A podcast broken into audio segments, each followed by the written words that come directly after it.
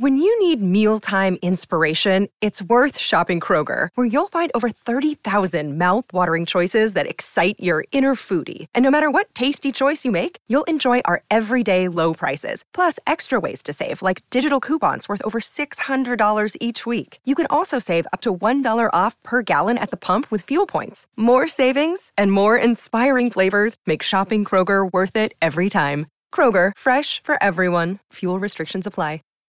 Save big on brunch for mom, all in the Kroger app. Get 16 ounce packs of flavorful Angus 90% lean ground sirloin for $4.99 each with a digital coupon. Then buy two get two free on 12 packs of delicious Coca Cola, Pepsi, or 7UP, all with your card. Shop these deals at your local Kroger today or tap the screen now to download the Kroger app to save big today. Kroger, fresh for everyone. Prices and product availability subject to change. Restrictions apply. See site for details. Ladies and gentlemen, thrilled to have you here for another epic debate. This is going to be a fun one, folks, a very special one. And want to let you know if it's your first time here at Modern Day Debate, we are a nonpartisan debate platform. And we have debates on politics, science, and religion. And want to let you know no matter what walk of life you're from, we totally welcome you here. We're glad you're here. We hope you have a great time.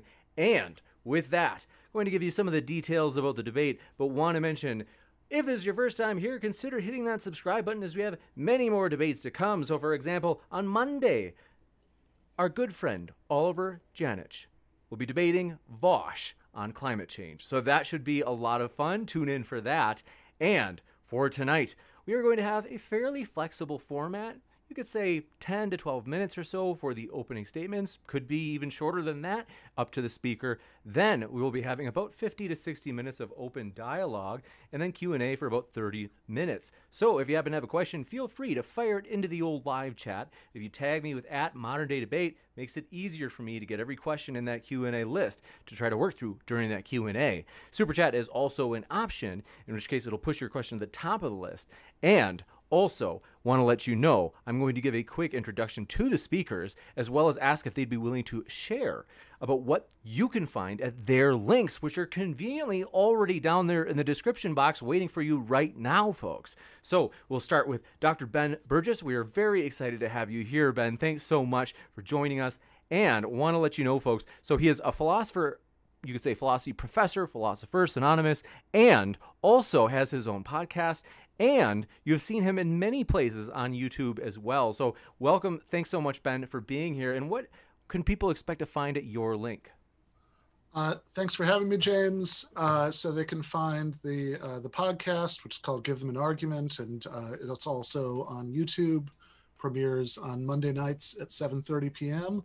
Uh, and they can also find links to what I've written in uh, Jacobin, where I've got a regular column, and um, I don't know, miscellaneous stuff. I forgot what all I put there. You bet. Thanks so much. And we will kick it over to Mr. Reagan, who is a popular YouTuber who defends Donald Trump and want to oh that's that gives me an opportunity. I want to I want to let you know folks that is though Mr. Reagan is a legit Trump backer, big time Trump, However, I have to clarify, as Ben said, he would take this debate, but he's not really a Biden guy. So Ben is, he said, hey, if it's kind of a lesser of two evils kind of debate, he's like, I, am not a Trump guy, that's for sure. And so basically, I want to let you know that that's kind of where the two angles of, of where each of our speakers will, will come tonight. And so with that, though, Mr. Reagan, thrilled to have you here. What can people expect to find at your link? Well, you could just go to my YouTube channel and you'll find hilarious and brilliant videos that everyone will love. Fun for the whole family.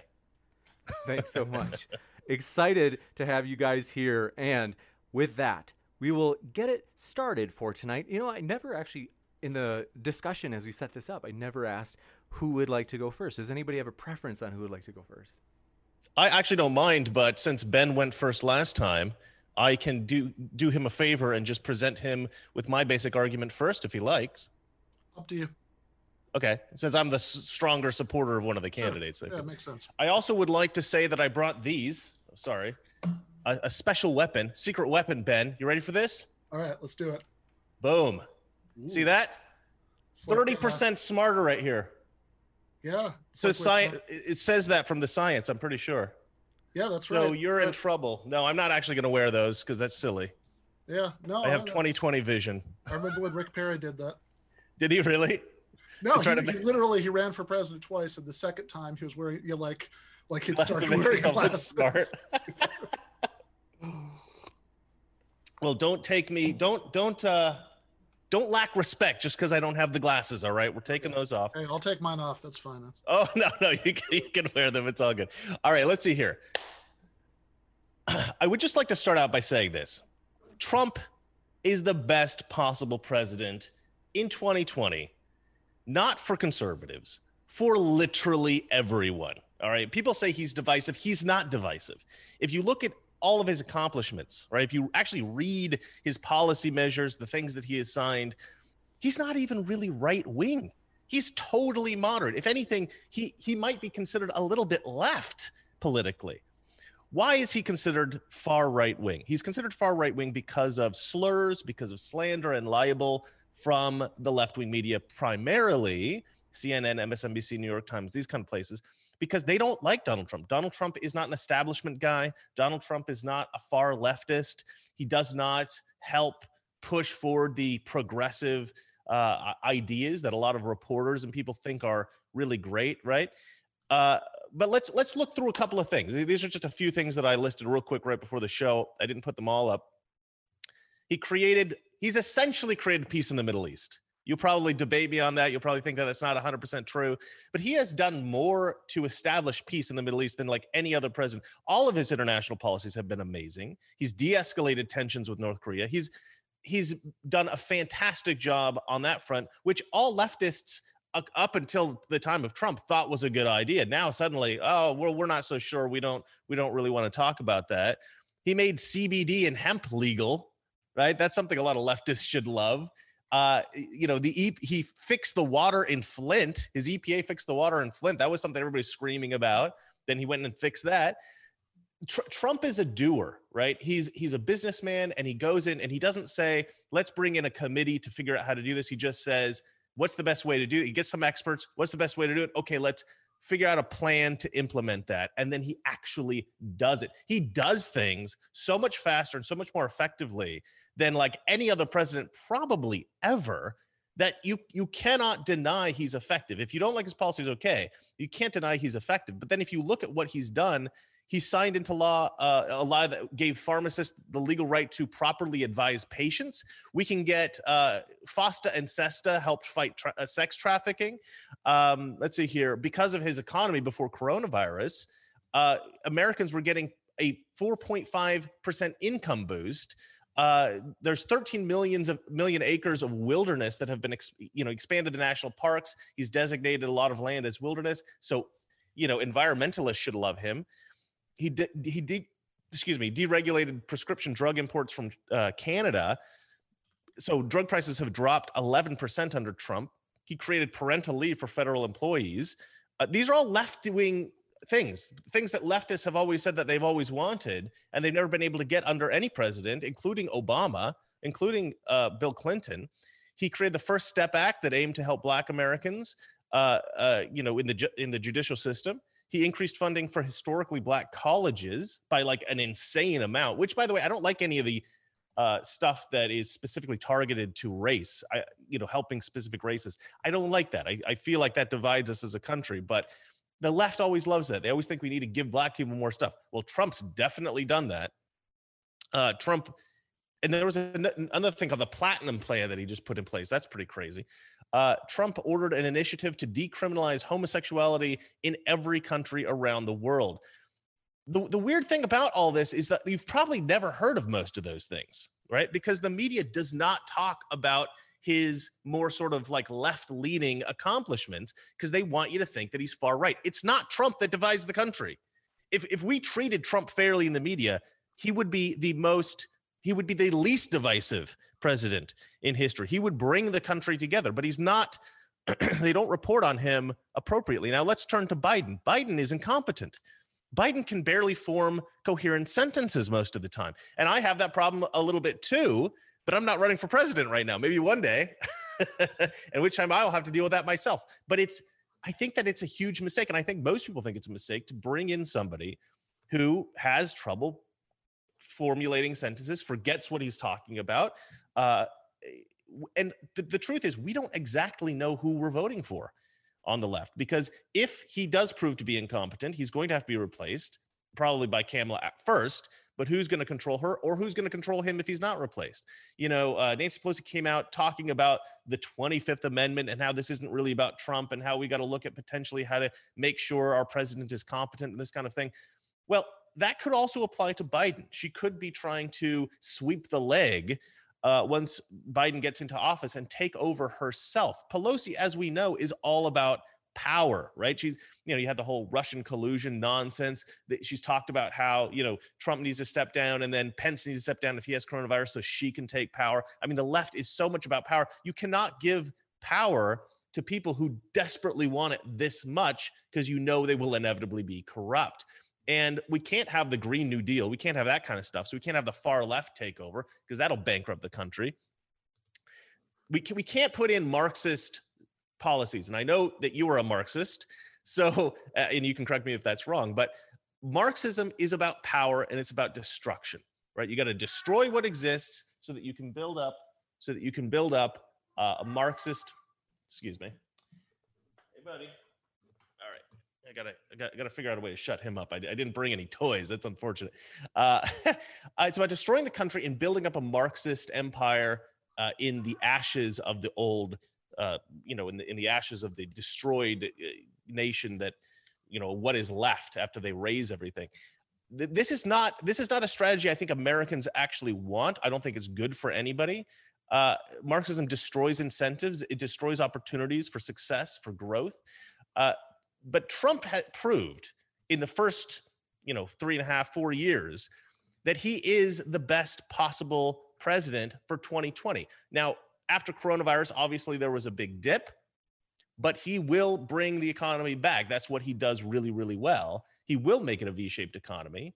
Uh, I think that what will help is after the left wing governors, left wing mayors of this country open everything up after the election, because I, and I think that's really what's holding them back. I think that they have a problem with opening everything up because they know that will rejuvenate the economy and that'll help Trump get elected. And so they're resisting that. But I think as soon as the election's over, whether it's Trump or Biden, everything's going to open up. Things are going to get a lot better pretty dang quickly. Um, but I think Trump is the best person to manage that recovery. Definitely not Joe Biden. All right, that's my pitch. Primarily that Trump is not an extreme right wing candidate, that he is a moderate and he brings people together. Thanks so much. We'll kick it over to Ben for his opening statement. The floor is all yours. Thanks, Ben. All right. Thank you, James.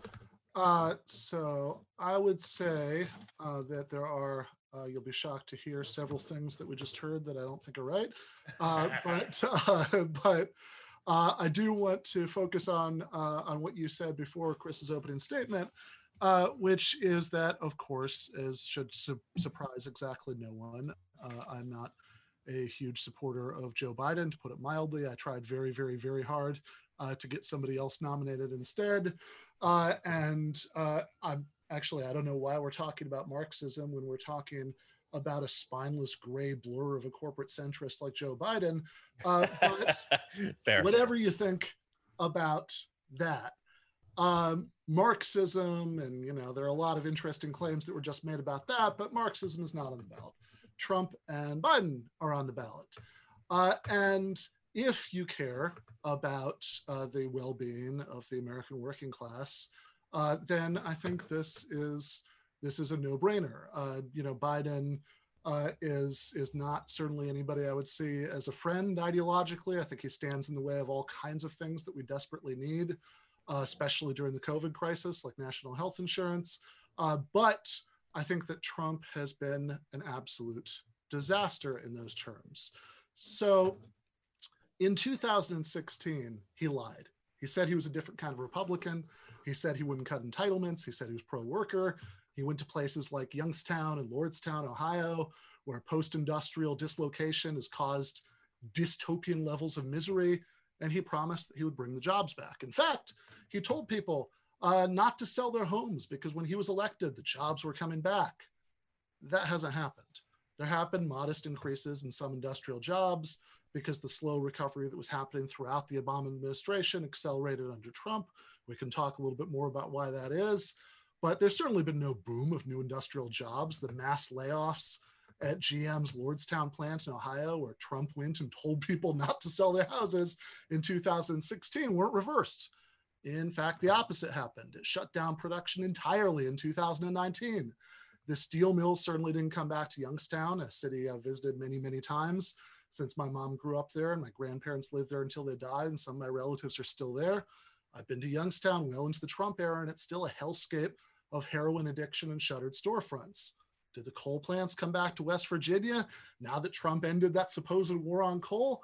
Well, as of February 2019, more than two years into Trump's presidency and before his catastrophic mishandling of the COVID crisis destroyed the economy, the number of coal jobs in West Virginia was at a historic low, thousands less than there were at any time during the Obama administration. And of course, let's remember why people in those places wanted so desperately for those industrial jobs to come back. It's not because steelworkers in Youngstown liked working at steel mills and breathing industrial pollutants all day, every day that gave so many of them lung cancer. It's not because auto workers in Lordstown liked working in the, the noisy and dangerous conditions of an auto plant. My dad worked at a plant like that for a little while in Lansing, Michigan in the early 70s, and he still has a scar from an industrial accident. Uh, that's not inherently more fun or more rewarding work than working at a grocery store or restaurant. The reason the loss of those jobs that Trump got so much mileage by lying and saying he was going to bring back was so traumatic was that they were unionized. It's not a law of nature that so called unskilled line workers at an auto plant in Lordstown or a steel mill in Youngstown made so much more money and have so many more benefits than their equivalents at Walmart and McDonald's. It's 100% due to the UAW and the United Steelworkers. So let's talk about labor the Trump administration has been a relentless enemy of labor. His appointees to the National Labor Relations Board have gutted protections for working people, overturning precedent after precedent from the Obama administration and before, always, in every case, literally every case, at the expense of labor and in the interests of bosses. Labor law is worse for the working class now than it's been at any point since the Great Depression. He made it harder for unions to get information about joining uh, about how to join to workers in non-unionized workplaces. He's made it harder for shop stewards to help uh, workers with grievances in unionized workplaces, made it harder for new unions to be recognized in the first place and for old unions to negotiate for better wages and working conditions. He's bragged about the wage increases for low wage workers in the first few years uh, pre COVID, but what Trump supporters won't tell you is that most of that increase has nothing to do with anything he's done.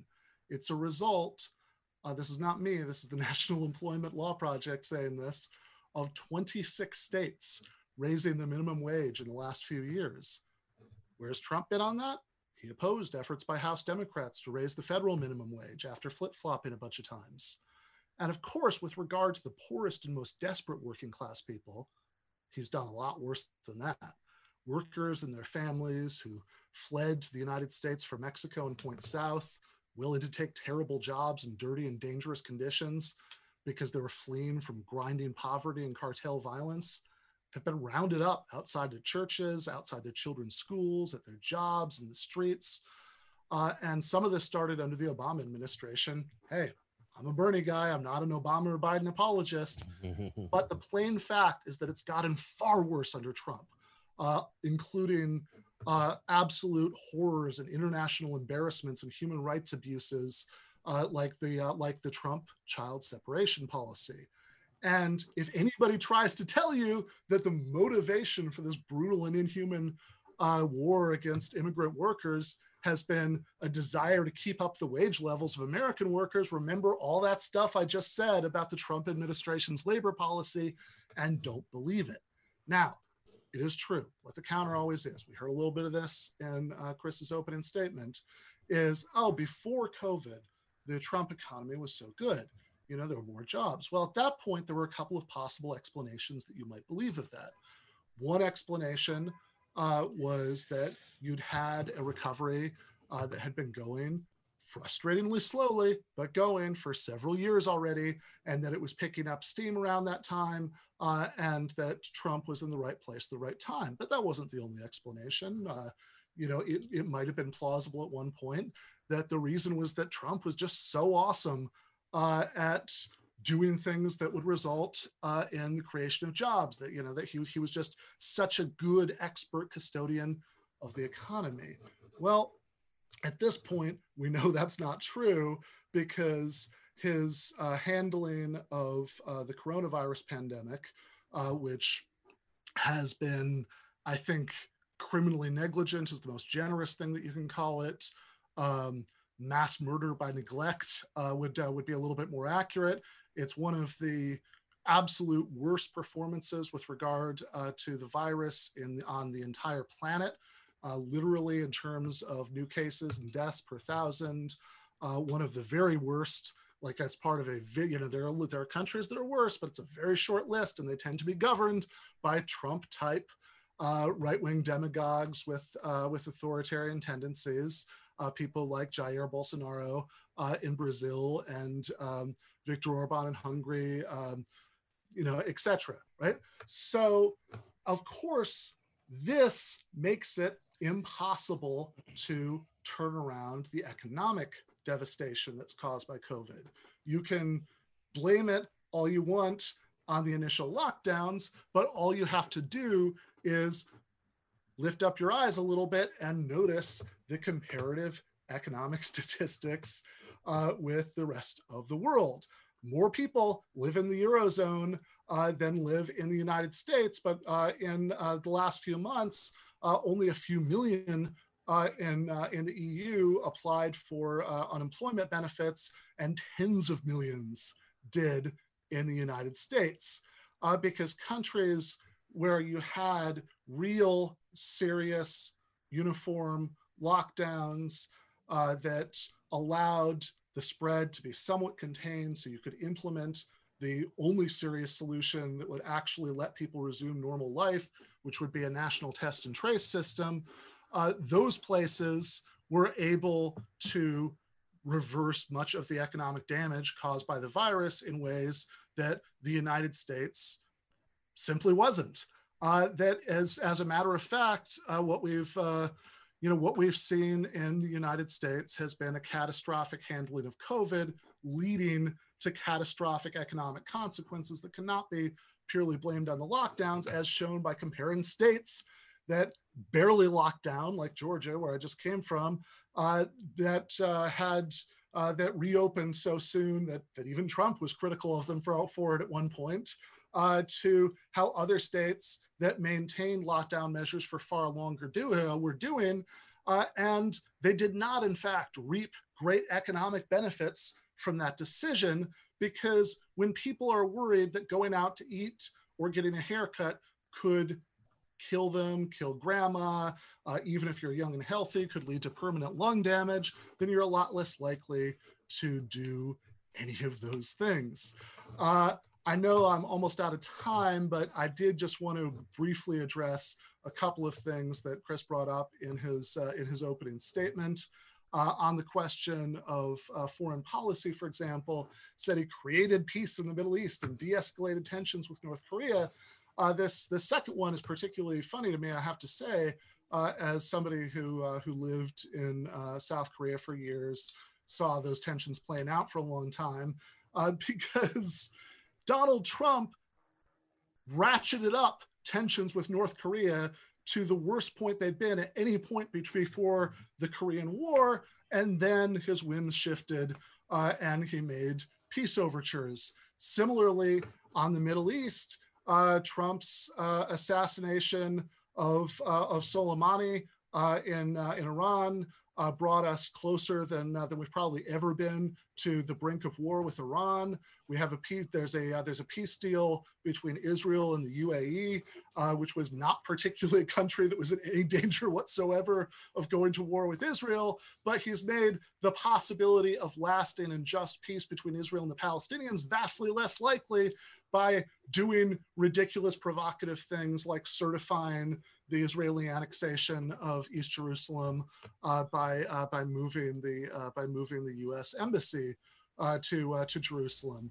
Final point. Last few seconds I've got. I just want to say this: that I think that we all know that Trump is in fact quite divisive. In fact, a lot of Trump's more honest supporters will say that what they love about him is that he triggers the libs. He's so good at lib triggering. They like to see him mad.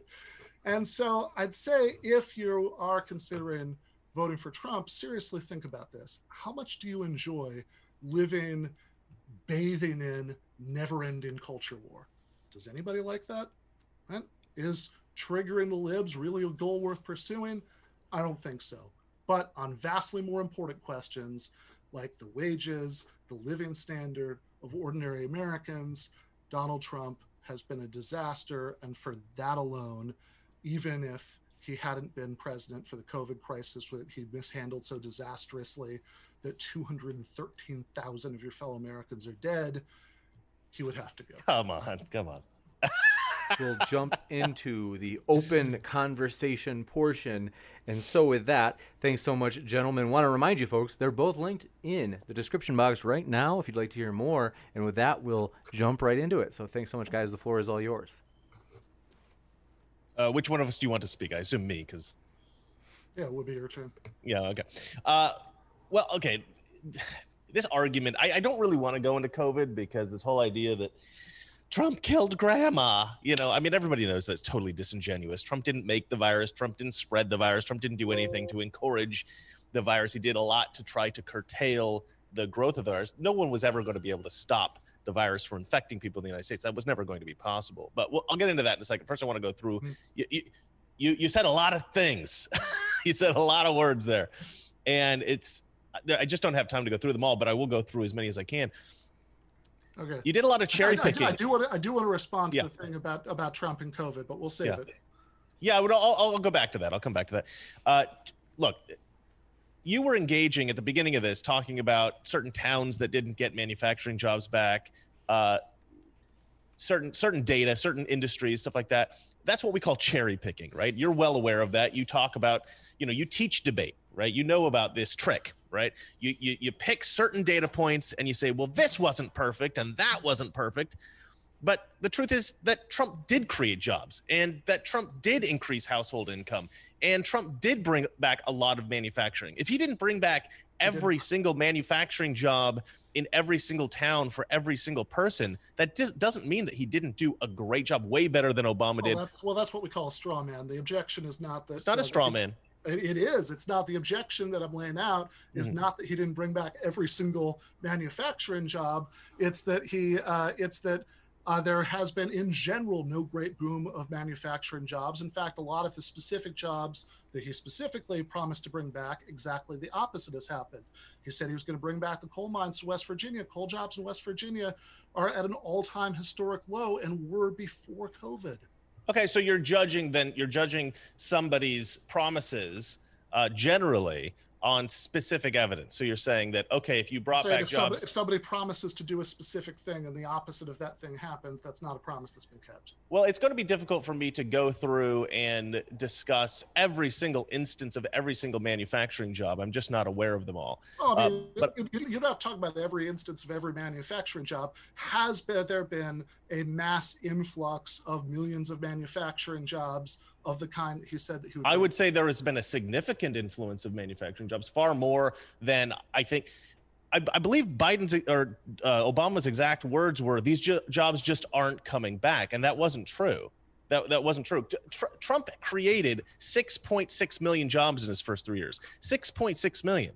That is a lot of jobs. Now, I don't know exactly how many of those jobs were specifically in coal or oil or the specific areas. manufacturing in general, manufacturing as a sector. I don't have that number, but I know that it was significant. I, have looked that up in the past. I didn't have time to look that up, but I will tell you this: a lot of the a lot of the arguments you made were anecdotal. My mom, my dad, you know, different specific people. That is the worst kind of argument. I understand that you're using that to illustrate your point, but it doesn't prove anything. It doesn't show anything. It just says there are certain people who are doing uh, who are having a hard time, right? Oh, it's it's it's it's uh, it's it's illustrating a point. The point right. is proven with the statistical information. But it's totally like, irrelevant. It's like, totally irrelevant. Well, I don't think so. I think that I think that it's I think that making a point more vivid by Okay, pointing answer me specific this: Did anybody ever have Hold a on, hard one sec, time one sec, during? one sec, Mr. Mr. Reagan. Pardon my interruption. Just to let Ben finish, and then I promise we'll come right back to you. Okay, Okay. Chris Wallace. Zing! hey, if the corresponding character in, in, in that night's events is, is the comparison. I'm not gonna stop I it. am Trump in this scenario. I will admit that. Yeah. Okay. Uh, yeah, I don't, I don't, I don't think that was widely seen as a good look. But No, um, no. but uh, but in any case, I was going to say I think that that if the vivid illustrations are used in place of data, sure, that's bad. If they are accompanied by data, like Trump saying, "Hey, You didn't accompany now- by data. You I- I accompanied by cherry picking. I, it was not cherry picking. Trump Okay. said this was something he said more than once, right? Oh, by ending Obama, the Obama administration's war on coal, we're going to bring those coal mines back to uh, to West Virginia. In fact, Mhm. when he really did cherry pick and looked at a couple of specific mines that had come back, he said uh, in November 2018, you know, uh, in the run up to that election, that he he took credit for bringing back coal to West Virginia, even though by then the overall numbers of coal jobs there were at a historic low, thousands of jobs less than existed at any time in the Obama administration. So you're arguing we're we're having a debate here in which you're arguing that you wish Trump had brought back more coal jobs. Uh, no, I'm arguing. I'm arguing. I'm arguing that that uh, that Trump lied. Do I think, as I No, said, no, no, no, no, no, no. A- Breaking no, a no, no, promise no, is no, not the same as a lie. Breaking the promise is not the same as a lie. I think you're aware of that. I think that if you don't, Do you think he had no do- intention? He had no intention of bringing back coal? Yeah, I think he had no. I think he he did not have the slightest Well, intention. that's a hell of an assumption. Okay, well, I think it's a, I think it's a fair one. I think What evidence do you have to support that? I, The, I uh, know that leftists think that they're mind readers, but I'm sec. curious right. how you did read his mind Let's to hear know the, that the he's answer. Well, uh, I think that I don't think you have to be a mind reader. I think you just have to look at uh, at what he did. Is uh, did he actually do anything, or even try Yes. to do anything? Yes, it's No, called deregulation. Yeah. Well, I think if so, I think that if he sincerely believes that deregulation would bring back all those coal jobs, then he Mhm. gets credit for honesty, but not a lot of credit for examining the evidence. As far as the other question you're bringing up, do I want there to be a bunch of new coal jobs? No. But what I said in the opening statement was that it's not some law of nature that the jobs at the coal mine or the steel mill or the auto plant or the good jobs and other kinds of jobs aren't good jobs. What actually made those jobs good jobs were these powerful industrial unions that had brought up wages. What I would like uh, is to have a Green New Deal and create millions and millions of new unionized public sector jobs, converting us to a green energy infrastructure. Okay, li- li- about unions, I, I don't want to get too much into unions, but I will say this. A lot of the reason why many jobs in America went away in the first place, many uh, manufacturing jobs, were because of unions. Right, I, I will. I will grant you that unions have helped historically to bring people's wages up, but you've got a lot of regulation. Right, you've got a lot of regulation to protect uh, employees from dangerous work conditions, uh, to uh, have a minimum wage, this sort of thing. Uh, when the minimum wage was first instated, I think that the equivalent today would be like something like five bucks. I mean, it was unbelievably low, and it has slowly increased over time to a, a rate that is not sustainable for certain kinds of jobs, right? For certain So, kinds so, of jobs. so, so if you're going to believe this, Mhm. that the reason that those jobs went away was because of unions, some then- some of the jobs, then- not every job. Okay well you're gonna have a very hard time right so like Okay. at the at the risk you know at, at the risk of being accused of cherry picking let's try to make this a little bit more concrete by thinking Uh. about some specific examples right so is the reason uh, that um, that all of those jobs left uh, Flint, Michigan, for example, is Mhm. that because of the UAW? If so, you have to explain why it is that the UAW was in place throughout much of the 1930s, all of the 1940s, 1950s, 1960s, 1970s, and then its existence made the jobs go away in the 1980s.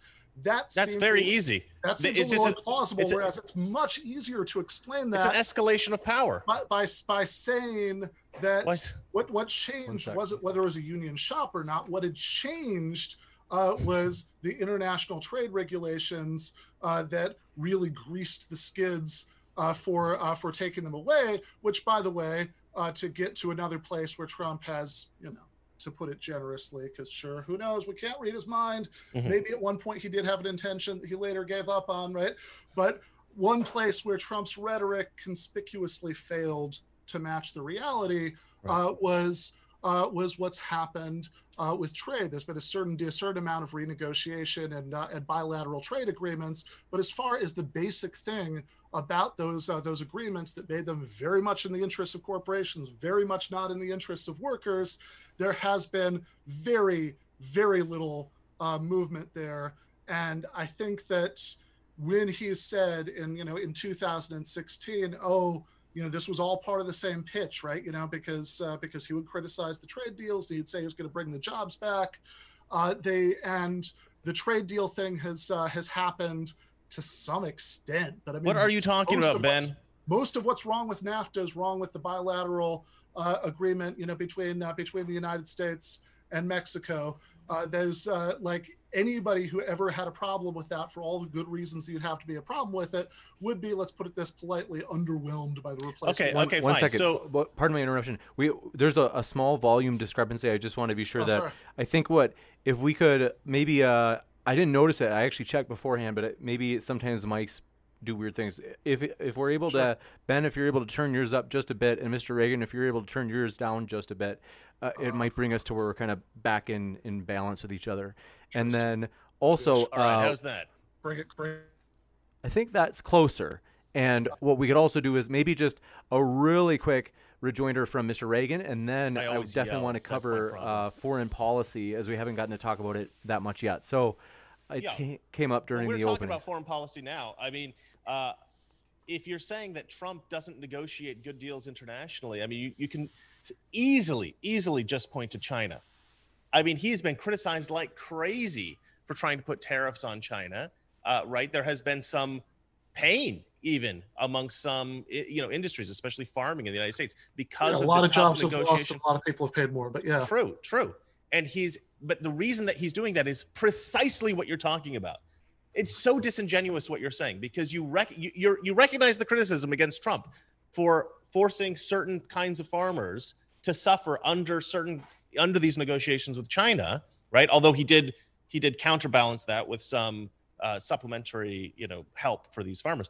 But to, to sit here and say that he's not tough negotiating internationally, but then to sustain that criticism against him is so ridiculous. It's just absurd. But let's let's move back to COVID that's actually, not, because not you wanted to. That's, that's, that's not the criticism. The criticism right. isn't about lack of toughness.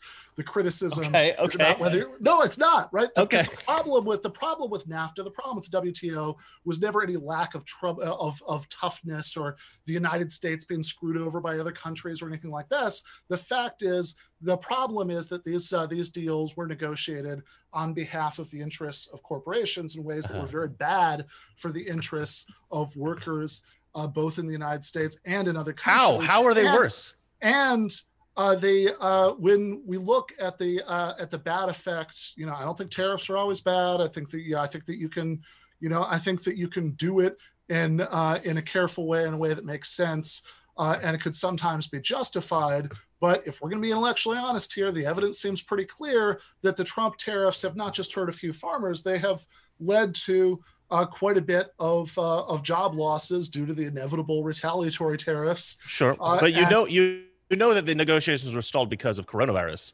but but the reality is that in the long term, having some tariffs to use as a negotiating tool is look, free trade is amazing if both sides are playing fair right? We know that China was never playing fair, right? So therefore, putting on tariffs as a negotiating tool, as a negotiating tool, was something that uh, Obama, Biden, they never did anything like that. I mean, you tell me, okay, coronavirus. You say that Trump failed on coronavirus, which is totally nonsense. Well, I mean. I think if you compare the numbers in the United States to the international numbers and look at the ranking, right, I think that we're something like in the top 10 countries in the world, not in terms of number of cases and number of deaths per thousand, which is why when you, when you said earlier that sure, Trump didn't create the virus, mm-hmm. ironically, by the way, uh, Trump style deregulation in China of the wet markets did create the virus by lifting the ban on selling wild meat. But whatever. Uh, the uh, Trump, oh, did, Trump Trump does not control the no, regulations no, no, in China. he, he, he doesn't. That's why I said style. But Trump, uh, but sure, Trump, uh, yes, dere- okay, That is sorry, such maybe- a weak sorry, argument. Sorry, sorry, is deregulation, you know, good in the United States but bad in China? That'd be very weird. Or, or the laws. So you're saying that all deregulations is the same across the board? No, I'm saying that it is a little ironic in this context that the reason this happened in the first place was because of deregulation. But let's talk about Trump's response because you say, sure, Trump didn't create the virus, uh, but and nobody's Trump's nobody is saying he he did. The question is, how, has he handled the virus in ways that led to vastly more deaths than we would have gotten? Yeah, and We the answer got- is got got have no before. idea. And, and the answer is we actually do have an idea. No, you don't. Because of course we do. There's a very Okay. easy right, way that we me, can tell, tell me. which is that we look at the number of deaths per thousand in the United States compared to other countries around the world, and we could see that the Trump administration has mishandled it worse than Okay, so every single death is a is a fault world. of a federal law or a federal The question, the question isn't every single death. The question is, what's the overall rate of deaths? Where are Because, most of the deaths? Any given, Where are any most of the deaths in America given- taking any place? Any given death, the highest concentration Could- of deaths. Where was any it? any given death. Come on, Ben. Let's be happen- honest. You Hold said on. intellectually any given honest. death could happen under, uh, you know, like due to a thousand individual factors. But when we look Uh-huh. at the rate of deaths, Mhm. then you have to link that with the total absence of any kind of meaningful federal response, the total lack of any kind of attempt uh, to encourage lockdowns that uh, that could have uh, that Not could have true. Not true. isolate- That, was federal guidance, which I disagree with. That was federal guidance. Lockdown was federal guidance. What are you talking there- about? Well, I think that uh, I think that if you're looking at whether Trump was encouraging or discouraging those, I don't think that you can just look at What are you oh? That was at- federal at a- guidance. at a- He was at a- encouraging a- them wow, do you think what I'm saying might be might be relevant to this point that you're making? Uh, that the uh, that yes, after sustained criticism, after sitting on their hands as the virus spread and more and more people died, uh, after doing everything possible to minimize it, in fact, admitting to Bob Woodward that he They closed how- travel how to much- China that- when everybody that- else that- said that that was he- racist. Yes, yes, that is the one read that Trump supporters can cling to because they know that One read. he was. you just said he, didn't was- do anything, but he did something he was- significant. He was actually, first of all, it's not significant. That's not where it was coming to the U.S. from for the most part. It was coming from Europe at that point. He point. closed it from whatever. Europe as well. They have a As soon as Uh, they figured out it was coming from so- Europe, they closed Europe. so I don't. What are you talking okay. about? Am I am I going to be able to say this or no? Well, not if you just lie the whole time. It's Well, difficult. Well, okay, first you- of all, you we like- do- first of all, have, uh, I, ca- I caught you at about 50 lies in your opening statement. You'll notice I Didn't. didn't correct any Did of them. Oh, I absolutely did. But they have a. Uh, but if That's- we're going, if we're going to talk about this, right, is issuing guidance eventually after uh, a criminally negligent initial response, eventually grudgingly after minimizing it after admitting to bob woodward that he knew how much worse it was than what he was saying. Uh, you can compare what he says in that tape to what he said in public speeches. Uh, eventually putting out some guidance and then very very quickly without using that as an opportunity to implement something like test and trace uh, very very quickly reversing course and talking about and tweeting things like liberate michigan uh, encouraging people who are doing things like an armed occupation of the michigan state capitol. yeah i think that that is a criminally negligent response. The fact that they eventually got around to issuing some federal guidance before very quickly reversing course is a pretty slim defense of an indefensible record You- Mr. you have Reagan, I can give you a short chance to respond, and then I definitely try. I would like to try if we don't cover foreign policy, maybe race and violence in the cities. Oh yeah, no, I'll get to that right now. Okay, Th- that's that's a perfect segue. Actually, I, I was going to cover some other stuff that he mentioned, but this is fine. We can get into this. Uh, so you're saying that because some people protested wearing masks and being in lockdown and that sort of thing in Michigan, that Trump caused all the deaths. You're completely that's neglecting. not at all what i said it's a obvious caricature but go on okay, an obvious caricature, fine. You're but you're completely neglecting the fact that if you take out New York, if you take out New York City from all of the deaths in the United States, all of the, you know, all of the the the uh, the data all changes, right? All the graphs Yeah, suddenly take change. out New York City, almost nobody died on 9/11. I mean, that's that's really exactly interesting game to play. exactly right but nobody blames any american leader for negligence for 9-11 everybody's blaming trump for coronavirus. Well- but if you're going to blame a leader for coronavirus you're neglecting cuomo you're neglecting you're, you're just you're neglecting you're, you're saying that putting old people into nursing homes who had coronavirus right which every conservative said what the hell are you doing? That's a disaster right? And cuomo was like no no no it's fine. This is this is our policy. This is what we're going to do. Everybody's like are you meant even at the time people were criticizing it. At the time.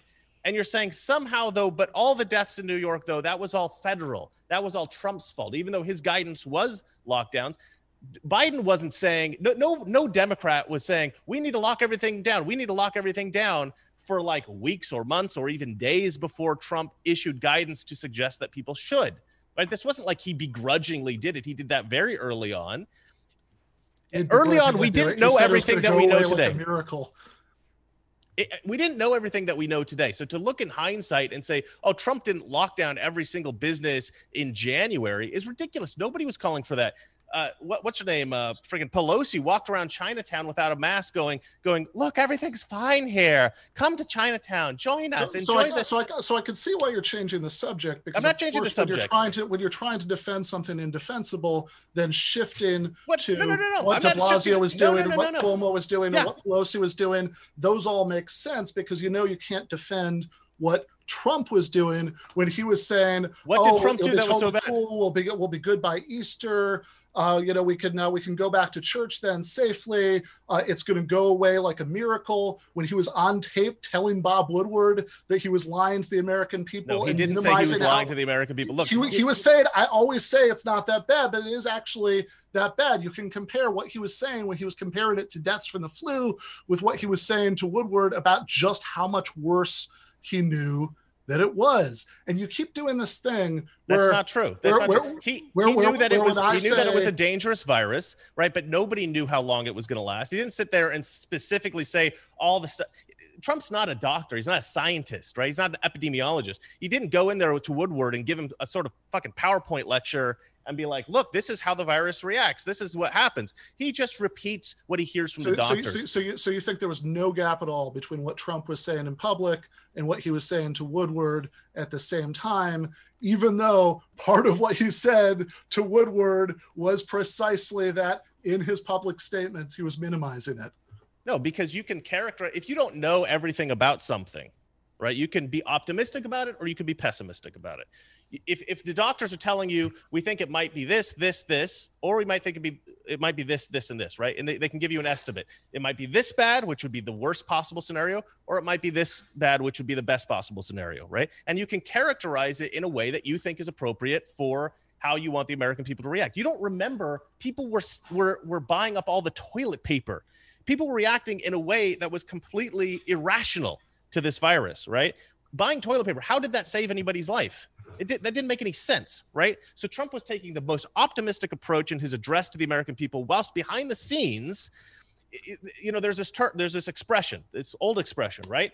Uh, hope for the best, prepare for the worst, right? So Trump was trying to encourage people to have hope, right, and to encourage them to go about their daily lives in the most optimistic, positive way possible. Because keeping up spirits is always good. Ask any doctor, ask even an epidemiologist. Keeping up spirits is incredibly important. But at the same time, behind the scenes, he was doing everything that he possibly could to try to mitigate the spread of the virus. I think that is the most responsible, most presidential approach possible. And Everything I would ask you, I would ask you, what, Everything- what, what do you think Biden? that- what, what I do you would think? like to do is I, I hate to jump in, but just because we've talked a lot about the coronavirus and we've talked Sure. some about the economy, it really would be a great opportunity to jump into one of these other topics, whether it be the uh, kind of race relations that Trump. All right, let me let me shift it to the race thing. Okay, so you you said that you, you thought that the protests in Michigan were a problem that Trump didn't like condemn these protests. It wasn't that he didn't protests, condemn it; call it's that he tweeted out all caps "Liberate Michigan." Yeah, it's which I agree The with. other the the other night,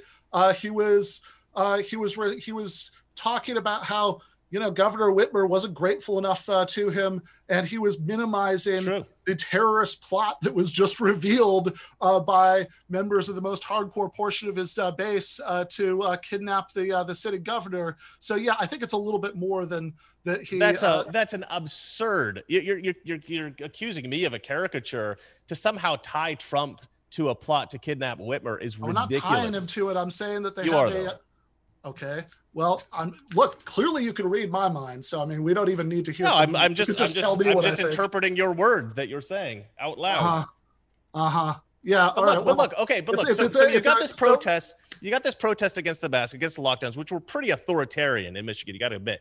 No, but once we have have, to admit once we. Have, once we have, once we have. Black Lives Matter come out, and they start burning down buildings, they start having these riots everywhere, Antifa.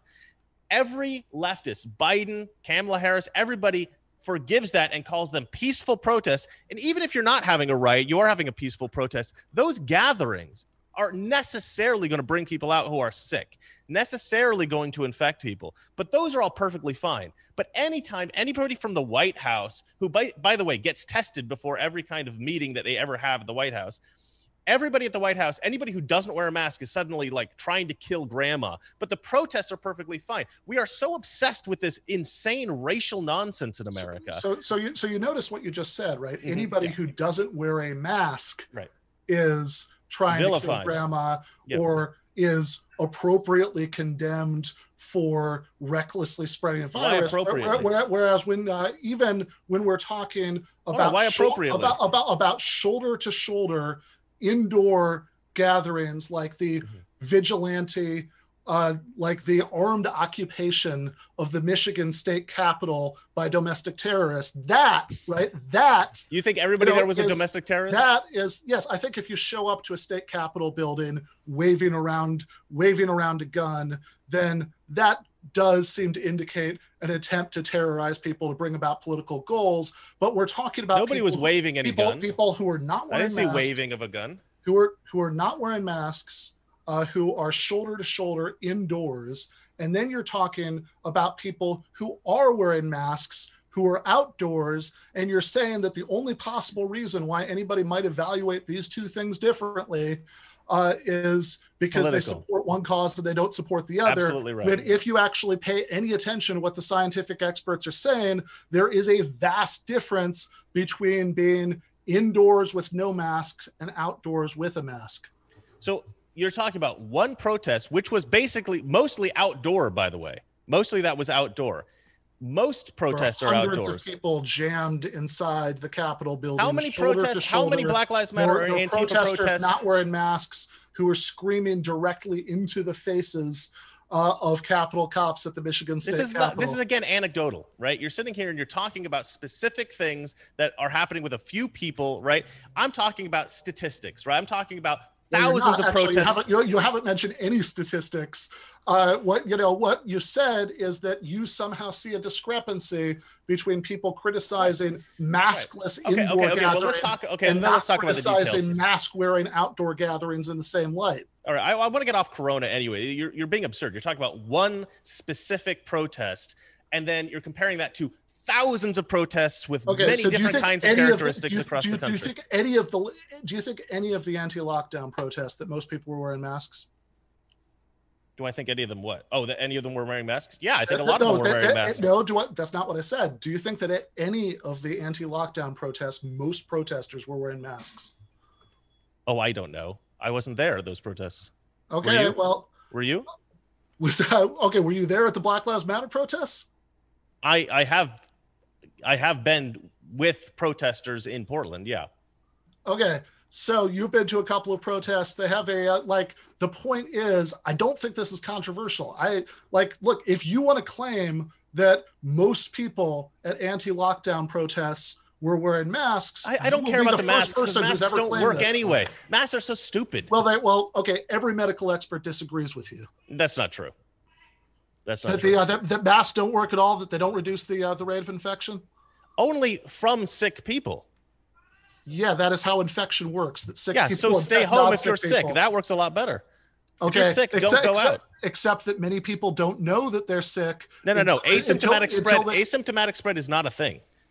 Okay, That, that that was that was a that, that was the, a that- that, was a is the approximate epidemiological equivalent of flat eartherism. Of course, asymptomatic spread is a thing for every It's virus. very minimal, very minimal, incredibly rare. Look it up. It's incredibly rare. I, I have looked it up. You are just wrong about this. I am absolutely not wrong. Everybody who's watching this should look that up. Yes, Asymptomatic spread up. is incredibly Please rare. Please look that up. Ask a doctor. They will be horrified that you asked them. Of course, asymptomatic spread is a significant thing. And yes, of course, every study, every single study they've done on it shows it's incredibly rare. This is Of a course. great opportunity. Yeah. Sorry. to. I hate to do this, guys, but just Yeah. because there are a number of topics, we foreign policy. I, I know that Chris, you had mentioned in your opening that Uh-huh. allegedly Trump has brought peace to the Middle East in Yep. Mm-hmm. some degree or another. So that I thought would maybe be a good uh, thing to talk about.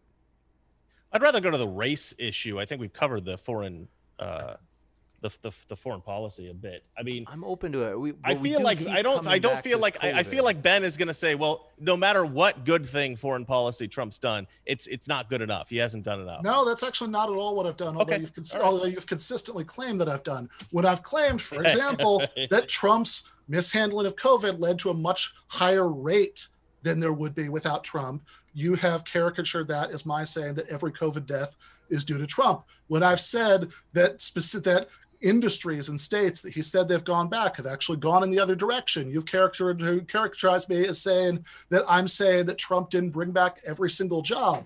This this is a straw man. I'm not saying that Trump is bad because he hasn't achieved 100% perfection. I'm saying that Trump is bad because he's made things far worse. Well, okay, Ben. Let, let me just say, uh, I will never try to strawman you. I will always try to steel man your arguments. If I make a mistake in my interpretation, it's not intentional. First of all, secondly, you do make more like uh, specific kinds of statements, but then you use evidence to support those statements, which support other kinds of arguments. the only statistics that have been mentioned at any point in Yeah. the last hour have come from me. Really, I didn't say that he created 6.6 million jobs in his first three years. Okay, you said that, but uh, but the question was about industrial jobs. So yeah, that okay, well, he okay. I have the statistic topic. here now. I just found it. Four hundred and forty thousand, uh, uh, four hundred and forty thousand manufacturing jobs. That is a drop in the bucket of True, but it is, but it's He a lot more says that he's significant going- than zero. that he's going. Okay, okay, okay. Let's forget forget the jobs. We, we, we want to move on. So let's talk about this. We, we already covered that big time. Let's talk about this. Or I want to ask you a couple of questions. The basic question I want to ask by, by, you. by the way, according to the CDC, the current best estimate of the percentage of infections that are asymptomatic is 40%. well, the WHO would disagree with that.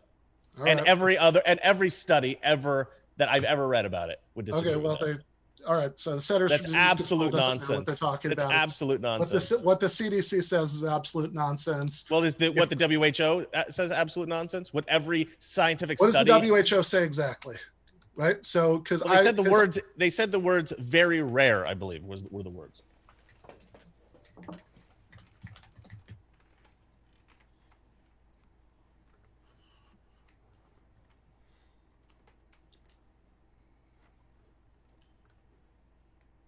All right, look, I'm, I'm going to admit something to you. I'm going to admit something to you. I'm going to admit this. Trump is not perfect. He's not a perfect president. He's not a perfect man. There's probably a million things he could have done better, right? But the big question is could anyone have done any better than him who is currently alive? And I'm not sure that's actually true. No, no, no, definitely not. But I would like you to tell me, right, what some of you the think some, some, some of the models suggest that Uh-huh. 80 to 90 percent of the deaths could have been prevented models, by, by, by shutting down models, models. earlier. Do you really Models- think One thing. that any other president wouldn't have shut down a week earlier? No, I don't think so. Okay. And, and and and also it wasn't Trump's decision to shut down, right? Trump gave, Trump had to give federal guidance and then governors and mayors had to shut down, right? If you're going to put this on any leader, you have to put it on the governors and the mayors because they actually had the control of their regions. Was not Donald Trump. So if you think that we've done a terrible job with coronavirus, you've got to blame Cuomo, you've got to blame Whitmer, you've got to blame all No, these people. no, no, no blame goes uh, to uh, to the person. How could who- it if he has no actual authority to shut anything down? it- Well, first if you think all, shutdowns would have helped, which I don't actually think, I think he should have done the, gone with the Swedish model and not shut anything down. Okay, well, But- Swe- well, Sweden is in the very small club of countries uh, that are doing they're actually doing worse as far as infections and deaths than the United States. Uh, so, I, whereas I'm not sure if, if you look at the vast majority of countries in the world, almost all of them have handled it better than the United States. No, no, no, no, no, no. The vast the vast majority of countries in the world haven't had severe infections. If you're just talking about the Why countries not? with severe infections, the United States is somewhere in the middle. Sweden is somewhere. Yes, how do how do you get to the point where the infections are severe in the first place? I don't know. Do you know? Uh, yes, I do actually because I really? So that- you think all the first world countries are somehow so inept that they're all infected, and all the third world countries, the you know the countries with tons of poor people all gathered together, huddled together, they somehow are just like magically really good at dealing with coronavirus? Well, actually, some third world countries uh, have been good at dealing with it. Others have not. Like, for example, uh, Brazil, run by Trump's buddy uh, Bolsonaro, which again is in that elite club that's handled it even Sure. worse than the United but States. the truth is, you don't actually know why 10 countries are are, are less than are 10 severely countries in the infected. world. Well, whether or not. actually, I think that the approach that's been shown to be most effective, and I feel for James because I know that he's trying to get us off this, but the approach that's been shown to be the most effective is serious lockdown. Use that time to set up a national test and trace program, which absolutely Mm-hmm. could and should have been done in the United States. completely useless. What, what about India? Why is India not doesn't? They're like one of the poorest countries in the world. Everybody's packed together all, all over the place there. Why do they not have a severe problem? Because the, What did they do that was so amazing? Okay, well, for actually, India had a really hard line national lockdown very early. Could you get me coffee, please? Thank you. Sorry. Sorry for the interruption. I didn't mean for that to be vocalized on the show. No problem. James, what what do you uh I I I I, I feel bad. I, I know that No, don't Oh, okay, bad. that's true. Uh, That's true. We can we can shift. We can shift. uh, we we other possible topics, and some of these didn't come up in the uh, opening, so I'm just throwing them out there. Election integrity, whether or not the uh, whether or not there is something to debate there. Maybe you guys are actually not particularly worried there. I- I'm worried, but I don't think it's. I don't think there's much to debate about it. How about let's see. I mean, I, I think I think that I think that there there is something to debate uh, in doing uh, in the way that Republicans all around the country have been going out of their way to make it more difficult to vote because they know that the fewer people who vote, the better chance their guy has. Hence, using uh, worries totally lacking any evidential basis in reality about widespread voter fraud as an excuse to try to make it as difficult as possible to vote, doing things like having only one uh, ballot collection site per county in Texas, where individual counties are larger than a lot of states are. Uh, I, I think that every time something is in contention in court around the country, uh, where the the two sides are disagreeing about some question of election law, it's always a matter of Republicans trying to make sure fewer people vote. It's harder to vote because they know that that's the way that Trump has the best chance of being. First of all. Trump isn't doing that specifically, so you can't blame Trump for that. Uh, secondly, I do actually think it's better for Republicans if fewer people vote. Generally, uh, not not necessarily because of you know voters. I mean, I don't think voter suppression has anything to do with it, but I do think that uh, people who are uninformed about politics should not vote. Right? If you're not, if you don't take the time to actually inform yourself about the issues and figure out you know where you actually stand just voting because you think that it's your patriotic duty or something i think is actually a terrible idea. And we should discourage people from voting if they haven't actually educated themselves. Um, i don't think that we should create any kind of barrier to voting. And i don't know anyone who does. There's this myth that republicans are constantly trying to create voter suppression especially amongst black americans. This is just patently false. Um, if you if you talk about like voter id laws and things like that uh, efforts to stop voter fraud which i think are totally and completely reasonable and they have them in most other countries uh, first world countries uh, you need license to get on the plane things like that uh, state id um, this idea that oh black people have a much harder time to get id than white people i mean what the hell are they talking about well, what, what is that? I don't even understand that at all. Like, I mean, most of the people, when I go to the DMV, and granted, I live in LA, almost everybody that works there is black. So are black DMV employees stopping black Americans from getting ID all over the place? I don't understand this. Having an ID at a voting booth does not limit your ability to vote. It's insane. Well, first of all, uh, the whole point, the only reason, given the absolute lack of evidence uh, for any sort of widespread voter fraud, mm-hmm. that actually places states that have really tried to look into this and really tried to find every case uh, will maybe get into the single digits uh, of cases. So the reason for the ID requirements isn't to solve this non-existent problem.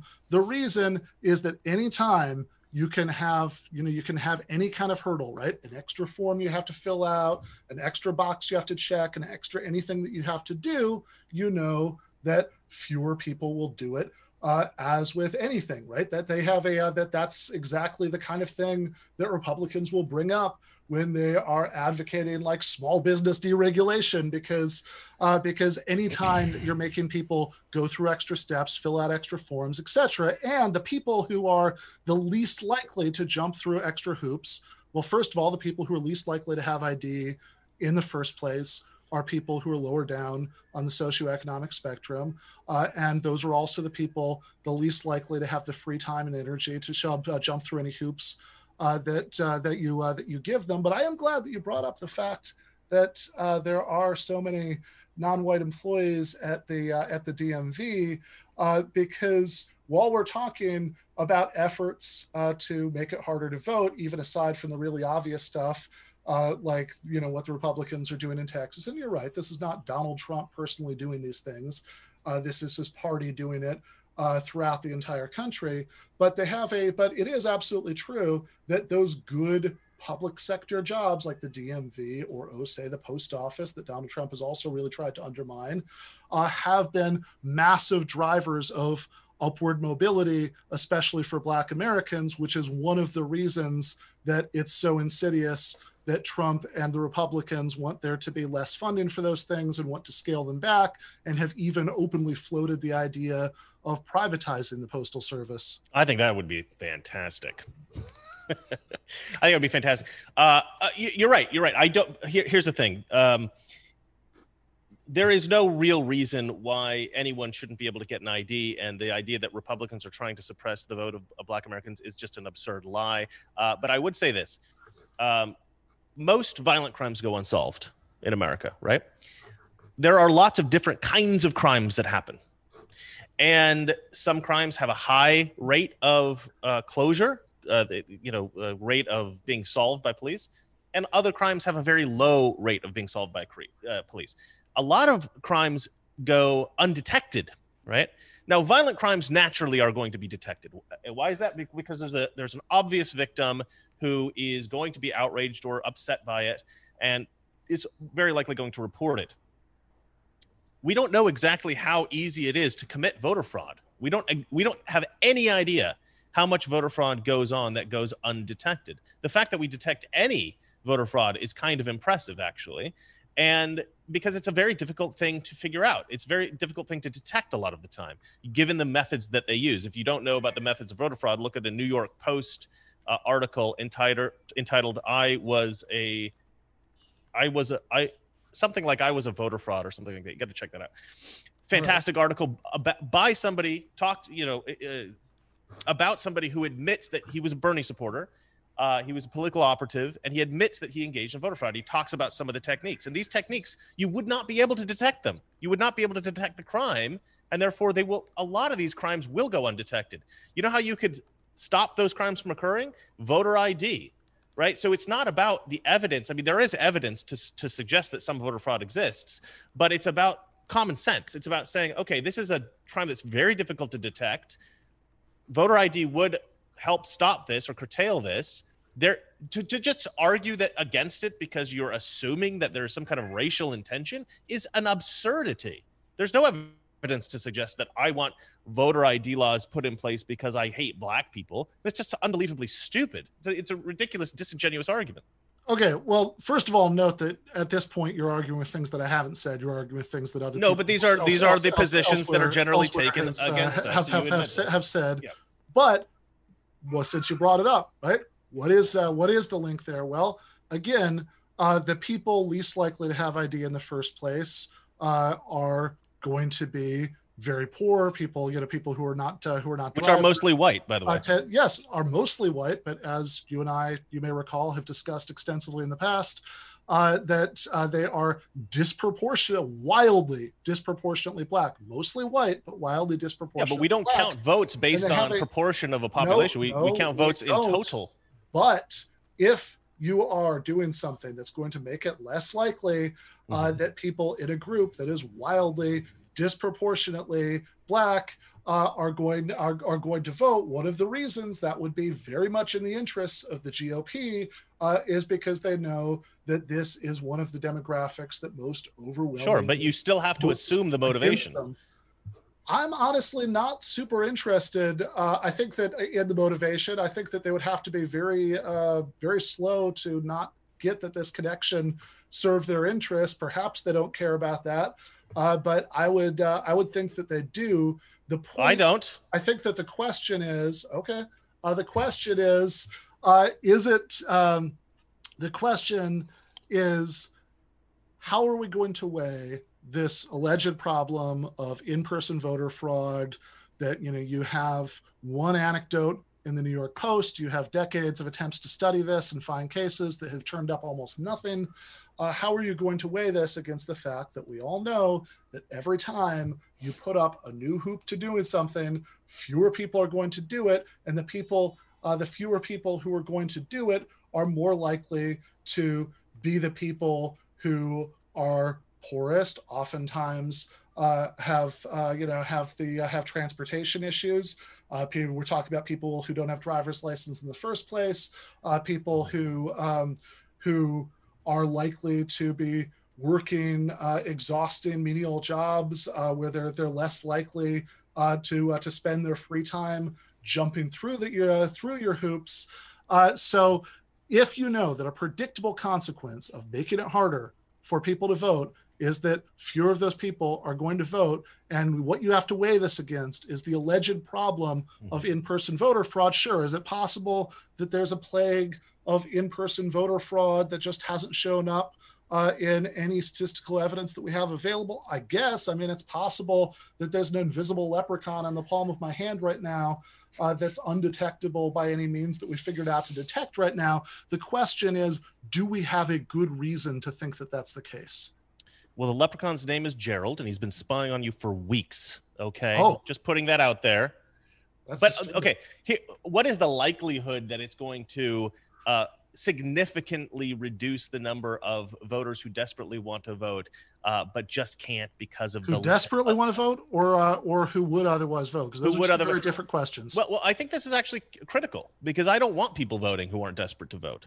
I don't want people who are uneducated about politics and political issues to go vote. So I'm perfectly fine if there are certain people who would sort of cavalierly go vote just because, you know, it's easy for them. I would be perfectly fine. I, I would actually put it to you. Would you be happier if uneducated people, people who are uneducated about politics specifically and the issues, and they don't really know anything about the candidates and they don't really know anything about the issues, would you rather have them voting in America or not? Because they definitely help the, the left. They Well, definitely help no, Democrats. They, they, they, don't. Uh, oh, certainly, they do. They Oh do. no, no, they don't. Because if you look at uh, if you look at the actual studies that have been uh, have been done on this, for example, I'm looking. I Okay, know- so then you should be I- I- fine. I- then you know- should be fine know- with with, with voter suppression. Then you should be trying to create No, voter suppression. Well, notice that you're you're you're making a really crucial assumption here, uh huh. which uh-huh. is that the people who are most likely to be deterred are also going to be uninformed. Yes. Whereas I think that's not true. I think that the Hmm. people who are most likely to be uh, to uh, to be deterred, what's that going to what that's going to try to uh, what's what's that going to track uh, if is not level of information. Uh, it's financial level, and you might say, "Oh, those two are probably going to be the same anyway." Uh, but uh, that's not what the data that we have seems to indicate. So, for example, we all know that the Republican base tilts higher income uh, than uh, than the Democratic base. Uh, that you know, uh, Trump uh, that Trump voters, for for example, despite all the talk of the white working class and everything else after the election, tilted higher income. Let, Uh, let me just jump in here for a quick second but- because I, but- I want to make a distinction. I don't I- I- necessarily think it'll be poorer voters. I or I, I think that it'll be less passionate voters.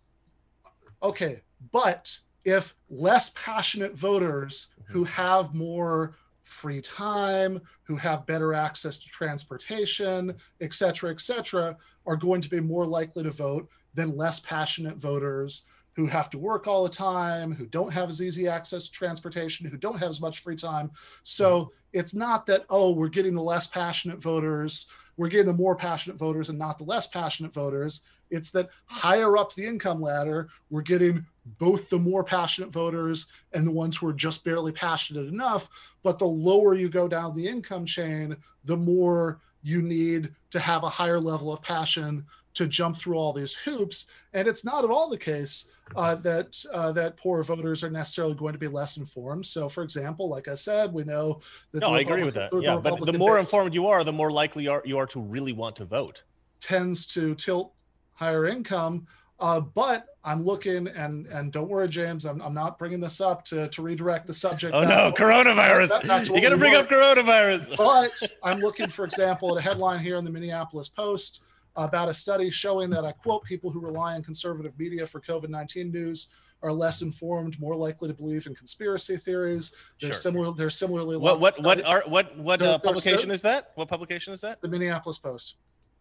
All right, I don't know. Oh, they have they, a, I'm uh, sure they're leftists. Uh, well, okay, sure. I mean, that's that's an easy way to dismiss everything. But they have a uh, and similarly, I mean, I'm come on, am I wrong? Similarly, well, yeah, actually, you are you you are wrong. They might be feckless centrist corporate liberals, but they are they're certainly not leftists. But in any case, I think that there are also studies showing that people uh, who uh, who who watch Fox tend to uh, tend to be less informed, tend to do worse on simple multiple choice factual questions uh, asked by pollsters. That's actually not true. That's actually not true. You can look up. You can look up. Uh, this is a Pew study that they stopped doing. I think in 2013, um, or something like that. Maybe it might have been even earlier than that.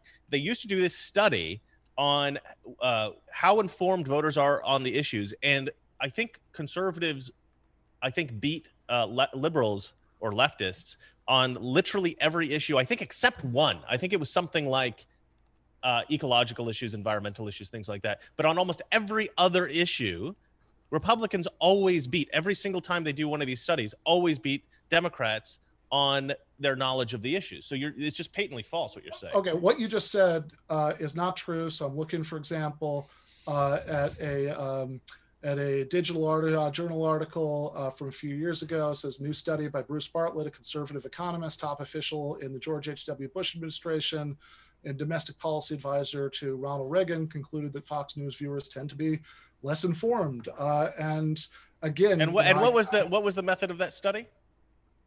So uh, the 18-page study uh, titled "How Fox News Changed American uh, Media and Political Dynamics." Uh, the proponents uh, and again, these people are conservatives, they're proponents of supply side economics, uh, found uh, that uh, Fox viewers tend to be less informed about current affairs than people who follow other news sources. The study observed, sorry, I'm just scrolling down here. But you know, obviously, this is something that I just looked at, but this is not something that I was just guessing that I would find. Right? I've, I've right. seen I've seen this reported many times before. Now, maybe this is in it's very. I mean, okay, fake news from you know left wing media sources, uh, but it's certainly not a novel claim. There have been several studies over the years that have shown that Fox viewers are less informed than uh, than viewers of other kinds of media. Fox viewers. It's so, so uh, okay. The truth is that it is somewhat difficult to get accurate statistics uh, in a basic search on Google. And the reason is because the vast majority of media outlets are left wing. Google is left wing. There is a lot of data suppression going on. There's a lot of information suppression going on by social media, uh, by uh, media outlets like the New York Times, who are becoming far more left wing. And you know, I asked Valeria the other day what uh, how what percentage of Russians believed in communism, right? An obviously failed uh, political system, and she's you know back during the Soviet Union, and she said all of them. They all believed that communism was the way forward. How could you convince an entire country that a political system that is destined to collapse, destined to fail, is the correct way forward? Well, the reason, the way that you do this is suppression of information. That is how you do it. Okay. If people only have a certain data set, if they only have certain information that they're getting, false information, bad information, and you're you're restricting all this good information. They have no idea what the other options are. Yeah, I think I think that is a a, a pitch perfect description of what Fox News is like. okay, come on. Fox News is like an oasis in a desert. All right, it's the only really mainstream media news organization that is even remotely right wing. Every other media outlet is left wing, and it may not be left wing to your standards, but it is left wing. Well, it would be would be left wing by by any standards. It might be socially liberal, right? But it's it's certainly not economically left wing. It's certainly not left wing on foreign policy. If you actually want to know what the biases of the media are, uh, then a really good basic reading source would be Noam Chomsky and Edward Herman's both classic book, Manufacturing Consent, no, uh, where they where they break down uh, a lot of uh, a lot of the numbers on this. Uh, but I think that as uh, I think that when it comes to things like portrayal of American foreign policy and its victims, when it comes mm-hmm. to uh, when it when it comes to economic issues, left wing, not a chance. Now, if all you mean is not so you know is socially liberal, uh, relatively friendly to uh, to equality for gay people, probably vote for Democrats. Sure right? I think that describes you know that describes quite a bit of the mainstream media. But i think that if you want to know where and you know the and i think that it's gotten uh, the media landscape as a whole uh, has gotten worse because uh, because it's gotten um, because we're in a media landscape now where people can pick and choose a buffet of news. I wish they that, could. That, I that, wish they that, could. That confirm their confirm their own biases uh, and they don't have to expose themselves to news sources that don't. I think Matt Taibbi's book uh, Hate Inc. is uh, is very good on this. So it's very very easy uh, if uh, if you're a conservative uh, to only consume uh, can uh, conservative tilted news. It's yeah, also that, very, that's, very that's, easy that's, if you're a liberal to only only to, to only people are selectively biased. Yeah, yeah, for sure. But here's a, here's the question I, I I want to pose to you right now because I think this is actually very critical. Do you actually think that conservatives should be free to express themselves on YouTube, on Twitter, on social media? Yeah, I do. I think everybody should feel free, should be free to express themselves in those places. I think that the I think that the evidence uh, for uh, for for systematic uh, suppression, particularly uh, of conservatives, is overblown and depends on overblown. I think overwhelming is the answer that you're looking uh, for. extremely overblown. Oh my god! Ba- Are you kidding me? Based based on wild cherry picking of the ben, evidence, I think you got to look into this. For, you got to look every, into this. trust me, I've looked into it. For every case you can come up with, my um, case, I have been suppressed for months months. yeah, ever since i came out with my gillette video my numbers have been dismal. And in fact actually in september i think they released me because my numbers are in are, are i think they like tripled or something like that in september. And i'm fi- and you know what happened in late august? Trump went to the fcc and asked them to look into regulating the uh, the social media companies including google including twitter. Google owns youtube and suddenly we find that conservatives are now a lot more free to express themselves. I think I'm probably still suppressed to some degree, but not like I was. I mean, the suppression was ridiculous. There's something called a click through rate. Okay, a, a click through rate, impression by by impression, right? So you have a certain number of impressions. That's the the amount that uh, uh, Google, YouTube will show your videos to people, right? Like uh, if you get shown, you know, 100 videos, you pick one, right? Uh, no, however many people that video is shown to, however often they click, that's your click through rate. So if 100 people are shown your video and five people click on your video, you know, of all the videos that they're shown, then that gives you, uh, you know, a point of those 100. And I was getting click through rates of something like 30 percent okay 30% and my videos were still getting something like 50,000 views. It was ridiculous. I had a friend who has a similar number of subscribers and she would get 5% click-through rate and she her videos would get something like 200,000 uh, views. Uh, the the the it was ridiculous. Suppression was so, very so, obvious. so, so so far you've talked about two individual cases. The question is and honestly these think, are anecdotal I, for I, sure. I, I, I don't think now i think that when conservatives put forward this narrative I don't think they're being dishonest. I just don't think they know what they're talking about because they they know. Well, how then? How they, then am I getting? They, then am I getting hundreds know, of thousands of views know, on on a seven percent click through rate today when I was getting fifty thousand views on a on a thirty percent click through rate in August? They know about their experience and times yeah. when YouTube, for example, has screwed them over. They know about. I talked to I talked to leftists and they don't have this so- problem. Uh, okay, I think you don't talk to enough leftists. Uh, I think that if you want examples of YouTube uh, deplatforming people, for example, uh, there are tons of examples uh, that that happen on the left. It's happened to me. Uh, that's so they have, of course. Uh, I think that there are cases. This is the part I agree with you on, right? There are cases uh, where YouTube, Twitter, uh, other uh, other other platforms like this uh, have uh, have de you know have deplatformed uh, conservatives uh, in ways that I find disturbing. Uh, I think that having a few giant uh, for-profit corporations have this much control over the flow of information uh, is uh, is is a very bad idea. I guess if I were a conservative or libertarian, I think they could do whatever they want with their property, but I'm not.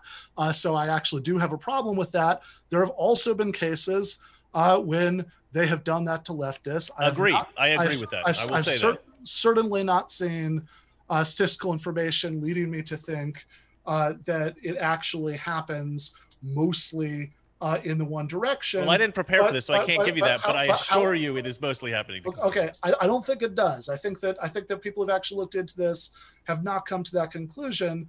But look, as far as the issue of principle, uh, should platforms like YouTube uh, have much less fuzzy rules, much more clearly stated rules that uh, have much more due process to them.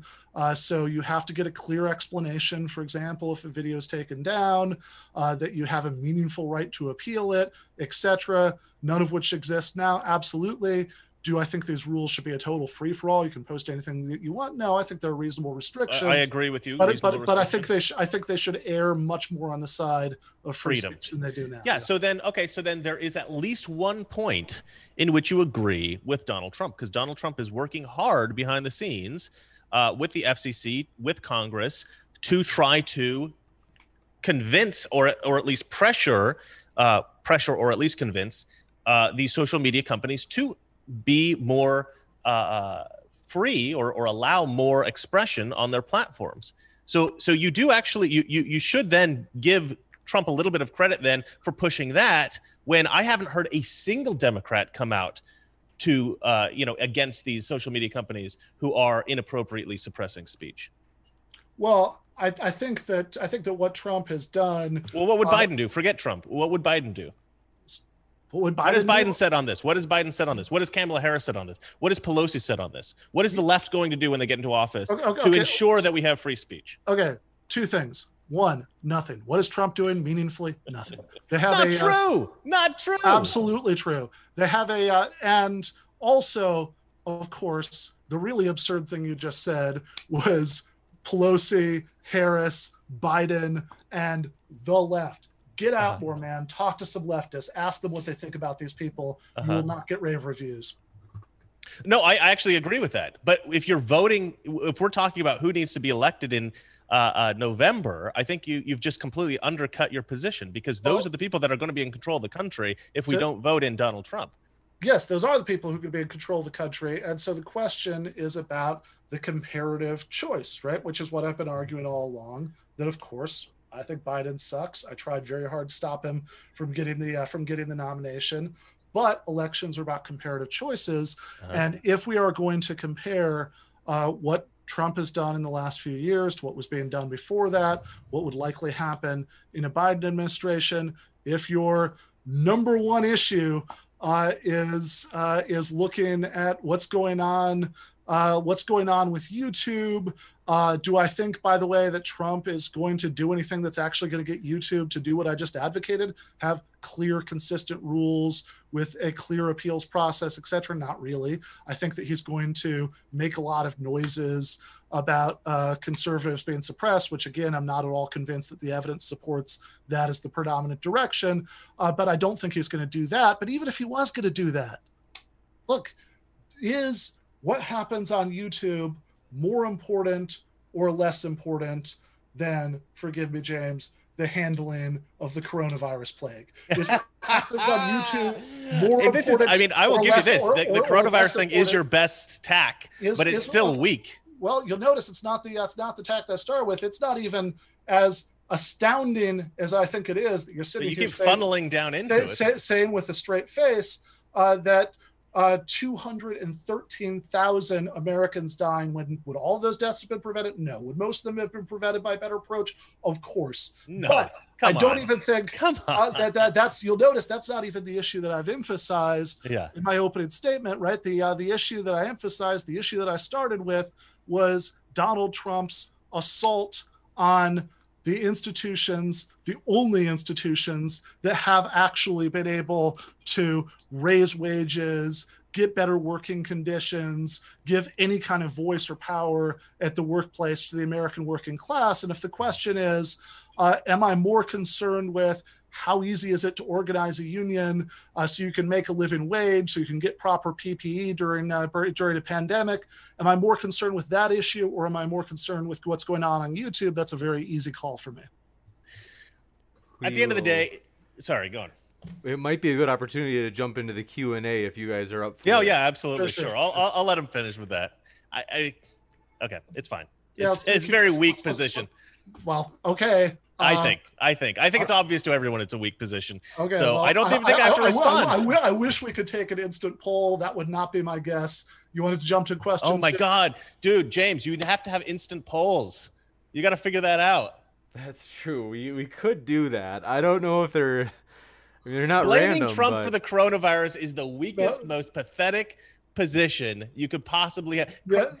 Trump had Trump has done everything that he thought was necessary. You, you, you, you he, Fauci was asked in Congress, you know, what did Trump do compared to what the the medical community had told him, what the experts had told him to do? And Fauci was like, Trump did everything we advised him to do. So this idea that Trump doesn't listen to experts, that Trump didn't do things Yeah, right. guy, the guy, the guy, answer me guy, this, guy, guy, guy who, guy who works for him, guy who would lose his ability to have any control or guidance about this whatsoever Yeah. if he were honest about this. That's about as shocking as a Soviet bureaucrat saying that the five-year plan. You think is- that is Fauci has definitely criticized is- Trump? you is think go- that is Fauci go- is in Trump's pocket? I think that there are limits to what he's going to say in those circumstances. There are No, limits no, to what he was, anybody, he was testifying anybody to Congress. It wasn't like he was being in his- interviewed in a softball his- interview. He was testifying to Congress. But I think that there are limits on what anybody in his position are going to say under those circumstances. Oh, that's oh I come think- on! I your think- your I think- I response think to this you- to this I thi- I point is, oh, I, don't think, I believe think it. all Let's- you've let's got hear- I- is what is what is what one what Fauci says, and you're Uh-huh. going to ignore the overwhelming evidence from the comparisons between the United States and Canada, the United States. Well, the well, Trump is not an epidemiologist. He can only a, do uh, what the experts tell him to do, man. Uh huh. I, I think that it's overwhelmingly clear. Biden was asked- Biden was asked the what you would US do response, differently. The U.S. response to the coronavirus has been among the very worst. Sure. Yeah, you can blame world. Cuomo for that. Look, look, look, Biden was asked what he would have done differently, and literally everything that he said in that interview were things Trump had done. There's no difference between what the Democrats would have done and what Trump did based on the evidence of what Trump did. Would what would they have done had Trump not been there? Probably a lot worse of a job. But it's impossible Well, to know because they weren't there. based. Well, that's based on literally nothing. And, and if and if we look at the fact that that with very few exceptions, fewer than ten exceptions, every other country in the world handled it better. I Not think true. that. I well, no, I mean that is just a fact. Look at rate you of can't cases. you can't look at cases, the United States as a whole.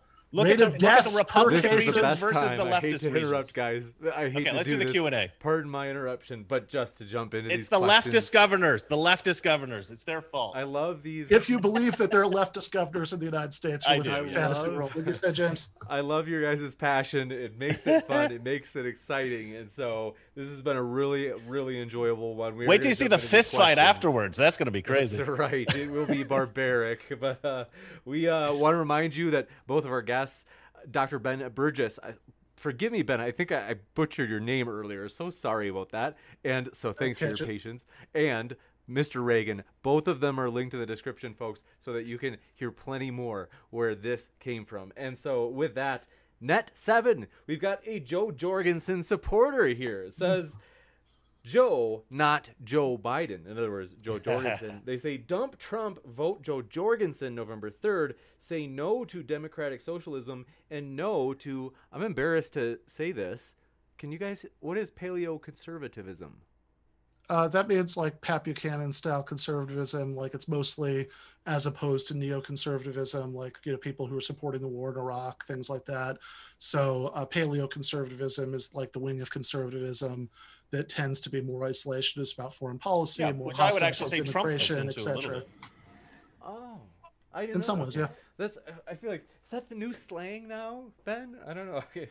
No, But it's not slang. Is It's, it? it's, it's been around for a while. Uh, it's been around for a while, but I feel like it hasn't actually been used nearly as much lately as it was back in like the early 2000s. Oh, okay. Well, okay. Thank you so much for that. And Marcos Makoev says TVP. Check it out. Is this another slang thing? What is TVP? That one I, I actually don't know that. Okay. Well, I used to be hip. All right. Matthew W. Thanks for your I question. Says thank you, Mr. Reagan, for your vigorous defense of Trump. So you have a, a supporter out there, a Trump supporter as well. Thank you, sir. Thank you, sir. Brenton Langle. Ah, Brenton, glad to hear from you. Brenton said there is no major leftist media in America, Mr. Reagan. You only have Democracy Now! and maybe The Intercept. Most Well, we're just talking- are this is centrist- semantics. Oh, one sec. They said most others Sorry. are centrist or far right. Yeah, I mean, it's just perspective, right? I mean, uh, any Marxist is going to look at the American left and say you're far right, but it's it's, I mean, it's an absurdity. I, I think that I'll tell you what we, we are a, we are a capitalist nation. So, in the sense that if you want to look at full on communism as the farthest left that you can go, then we're right wing in that sense because we're not Marxist. We're we're uh, we're capitalist. Um, but typically, Americans look at the left right divide within the capitalist framework, and once you go past the capitalist framework into say, you know, you know the, these Marxist ideas, then you're going further left than most Americans accept as the left in America. But a, a Marxist will certainly be correct from his perspective or from her perspective in saying that an American, you know, left, you know, left wing liberal politician is probably more right wing in their minds than you know than left wing. But we're looking at Just- two just- different just- scales. we're, we're looking at two different scales. Just It's one your- very quick, very Yeah, quick sorry, point about this. You don't have to go all the way to full communism uh, to have the perspective uh, that, that I'm just giving a different that- measurement. that- I'm just giving the, the well, sure, well, sure, but but here's here's a third measurement you could look at. Sure. Right? You could you could think about uh, things like in countries like like Canada, right? So as far as I know, is is is not a communist nation.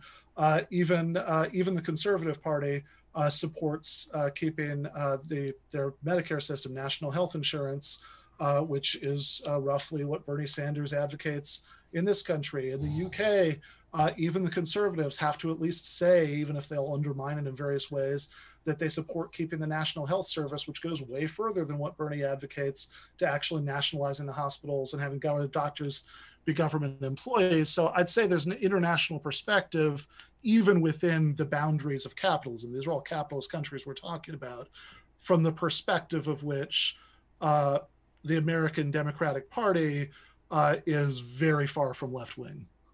Gotcha. And next, appreciate your question. This one comes in from Adam Friended, who says, "I had a I, feeling I, I you'd have know. I, I, I have had a conversation with Adam Friend in the past. I had a feeling you guys had had I have a no idea who this is. He says, "Why not limit voting to the smartest people? Smart people make the best decisions. That's why planned economies work so well."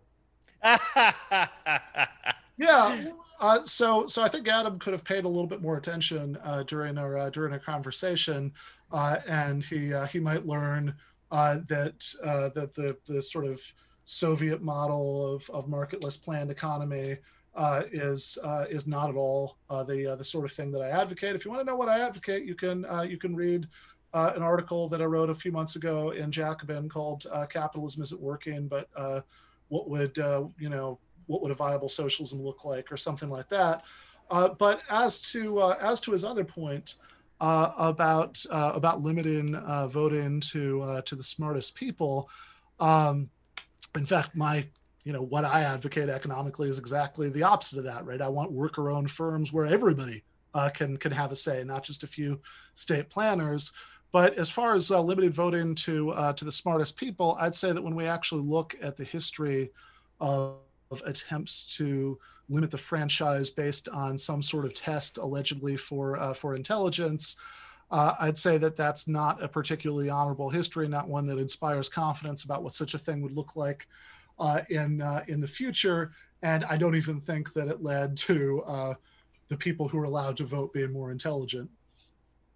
Gotcha. And thank you for this question. This one comes in from Marcos McKeve. Let me know if I've mispronounced it, Marcos. Thanks for your question. Said information suppression is going on by the United States government on whoever they want and upon what they want, not what you think. I think I lost the thread. I, I me too. I have no idea what that. So can you read it again? They said I, am just as confused as you. Okay. Said, okay. Information suppression is going on by the United States government on whoever they want and upon what they want, not what you think.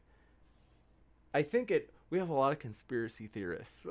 okay. Mar- uh, okay. I'm sorry, Marcos. We love you.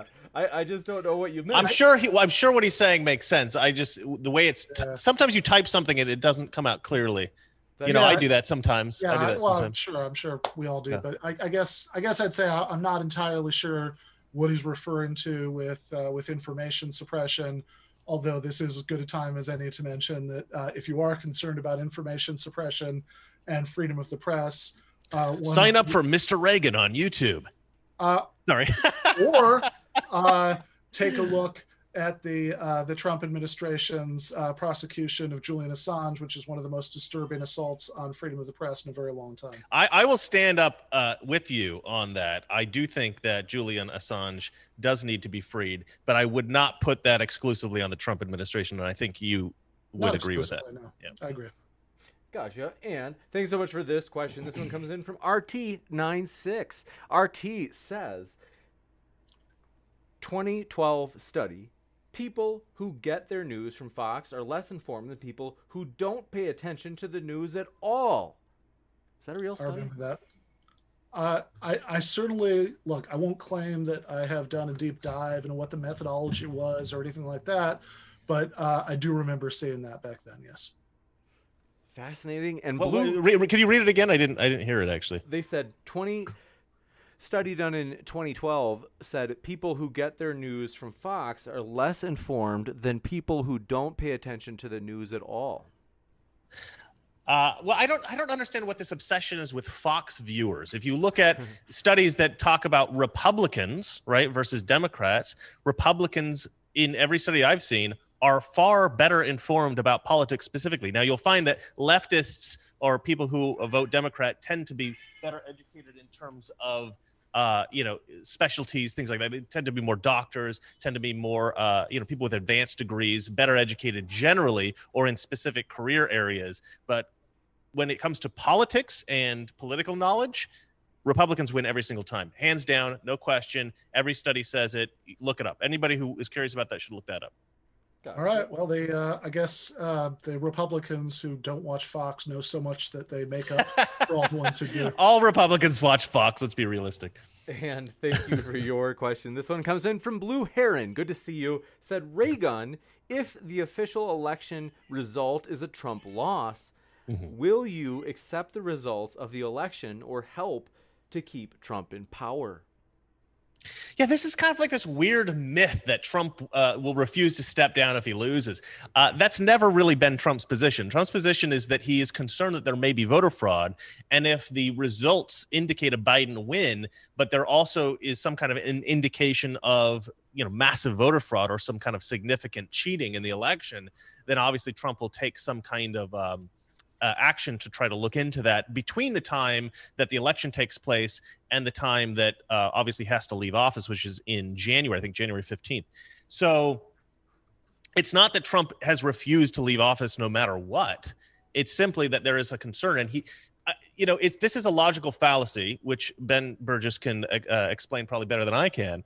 But this idea that to say that uh, I will not uh, agree to do something is not the same as saying I will refuse to do something, right? So they're saying, will you immediately agree, no matter what the, um, no matter what the uh, out, like if the outcome is that Biden wins, will you uh, agree right now that wh- whatever the outcome is, you will accept it immediately on election day, right?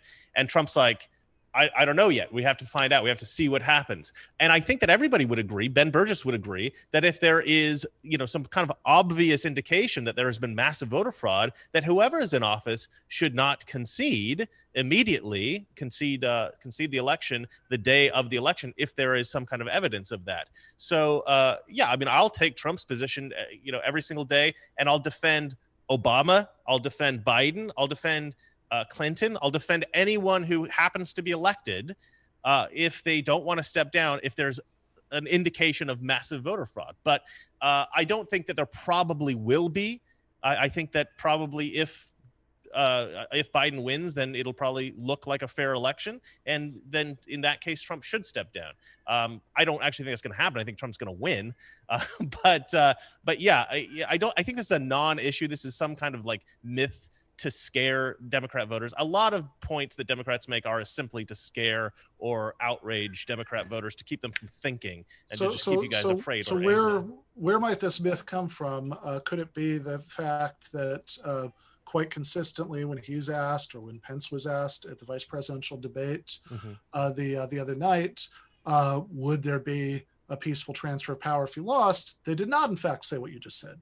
Right? They have a. No, they, uh, they did say exactly what I said. They, they, they said exactly what I said. I, do, I just watched this. That's not what mm-hmm. Pence said at it. Right? He what did he say? What did he say? He conspicuously spent two minutes not answering the question. Uh, they, uh, you know, there, there was a lot of that also from Harris. Don't get me wrong, right? But I think that that was a particularly disturbing one, uh, not uh, not to answer. Uh, and I think that if Trump had in fact uh, said said what you said, uh, then it would be far less of a story. Uh, instead, I think when asked like the easiest softball question of all time, right, which is, uh, which is, if the election doesn't go your way, uh, would uh, would would you accept uh, would you accept the result? Uh, it it costs nothing. It does. That's not an easy question. That's not an easy question. Say, if you want to say what I just yes, said, of course. Right. They have. if you and but I think that if you go back and look at those transcripts, I don't think that Trump is saying, I know for damn sure Pence didn't say the other night, uh, well, I will unless there is clear evidence of massive voter but fraud. Trump has said that although, in other interviews. Although, of course, there's also uh, the idea that there would be evidence of massive voter fraud is just nonsense. It's based well, but, but hold on, Ben. Ben, look, if you're looking at an array of answers of responses, right, and you just ignore the in-depth responses, and you only focus on the ones that look like he was equivocating or something like that, and you say, oh, because he didn't give full answers here, uh, it's unclear, and you just ignore the clarifications that he's made.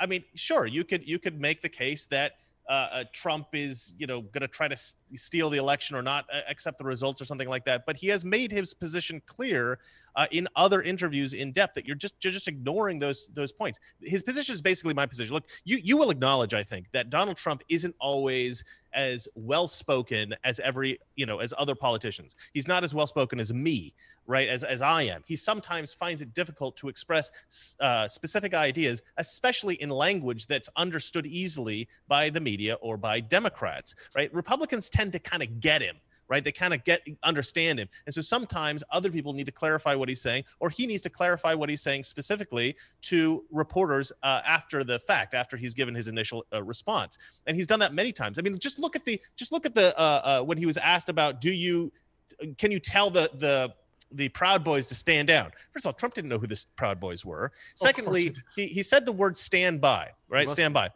Now, that could be interpreted in two different ways. You could say stand by means stand by, hold on, wait until you get my signal and then go. Or it could mean, you know, that guy just stood by and didn't do anything where that woman got killed or something like that, right? So stand by can mean wait for my signal, or it can mean just do nothing. It was obvious to me and to every other Republican out there that he was just reiterating what he just said stand down in a, in different language. But because oh. standby can be interpreted in another way, the media twisted it, and that's exactly yeah. what's going on here. He's not always yeah. clear with what he says. Well, you have to be able to interpret it, interpret we, what he's saying accurately. move to the next question. I, th- I think I think you have to interpret it in light of his history of pretending not to know uh, who bad actors who support him are. Like most. That's not true. In That- that- 2000 pretending well, again. You're mind in reading. 2000 Give no, I'm not mind to reading. respond, Mr. Reagan. We Here's do here's to go to the here's here's why I'm not mind reading because in 2016 when he claimed not to have heard of David Duke and the KKK, uh, which is bizarrely implausible in the first place,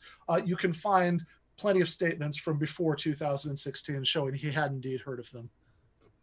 Yeah, but but that doesn't mean that he doesn't. He didn't say he'd never heard of him. He's just like I don't I don't know anything about those people. I'm not associated with those people, which is a totally natural response for somebody who genuinely doesn't have anything to do with somebody. Like he, he was going beyond saying I denounce them. He was saying not only do I denounce them, I don't know anything about them. I'm not even remotely associated. It's it's the it's the when when was the last or did you stop beating your wife? It's that question, right? When did you stop beating your wife? Right? It's a very difficult question to answer. So Trump was always trying to just avoid because you're making an association in the minds of people, right? Ben Burgess, when was the did, have you stopped molesting children?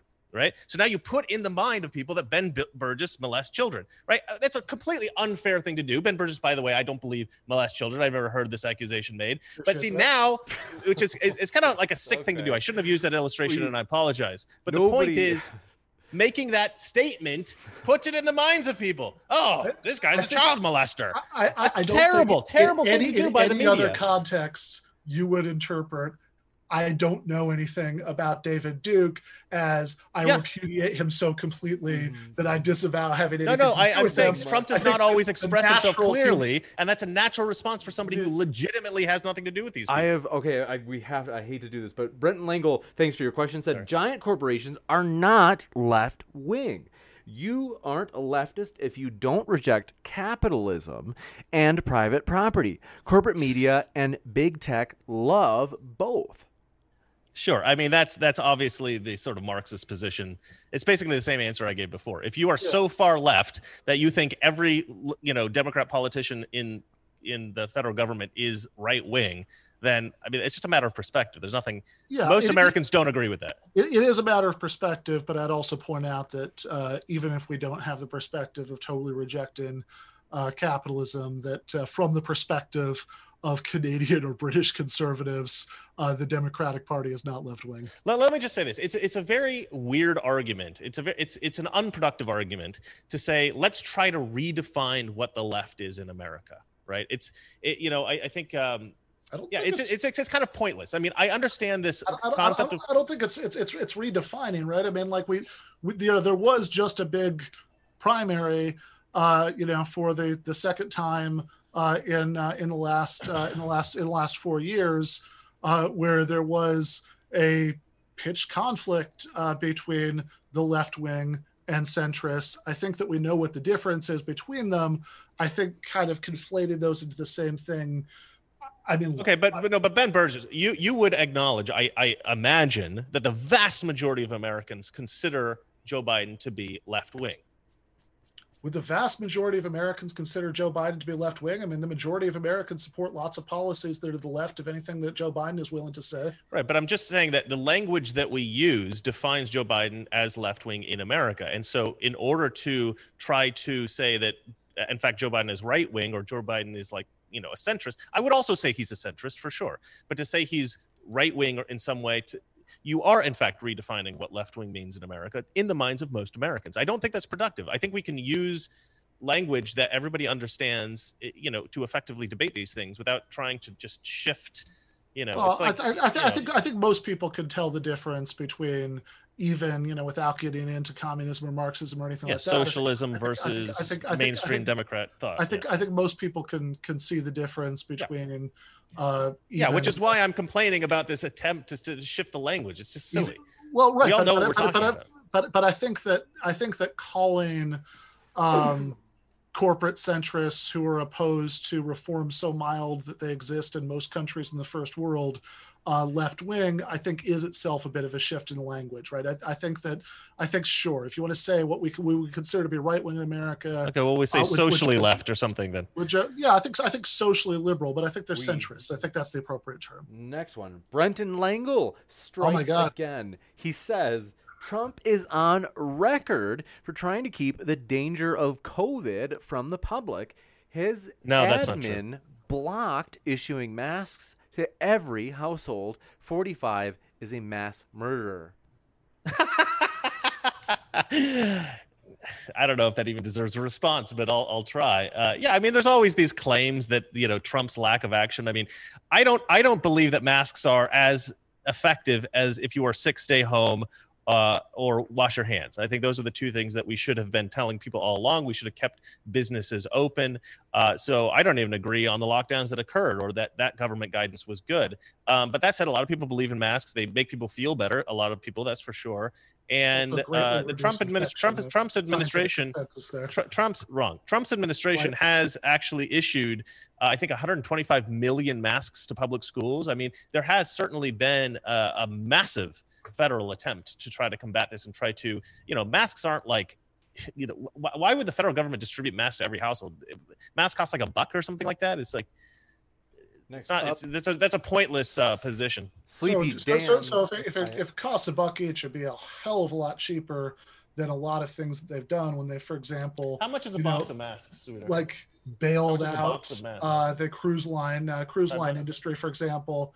And there are other countries like Taiwan, for example. The Ministry of Health uh, mailed a mask to every single Taiwanese citizen, and if you accept Sure. Uh, it makes it look I'm like not, they're doing something. I'm, yes, and they are doing something according to the scientific consensus that masks do, in fact, reduce the rate of infection. Which, remember, according to the CDC, you said there's some WHO figure you don't remember, but according to the CDC, no, no, it's not a uh, figure. 40, it's not 40, a figure. Forty percent of infections are COVID infections are asymptomatic.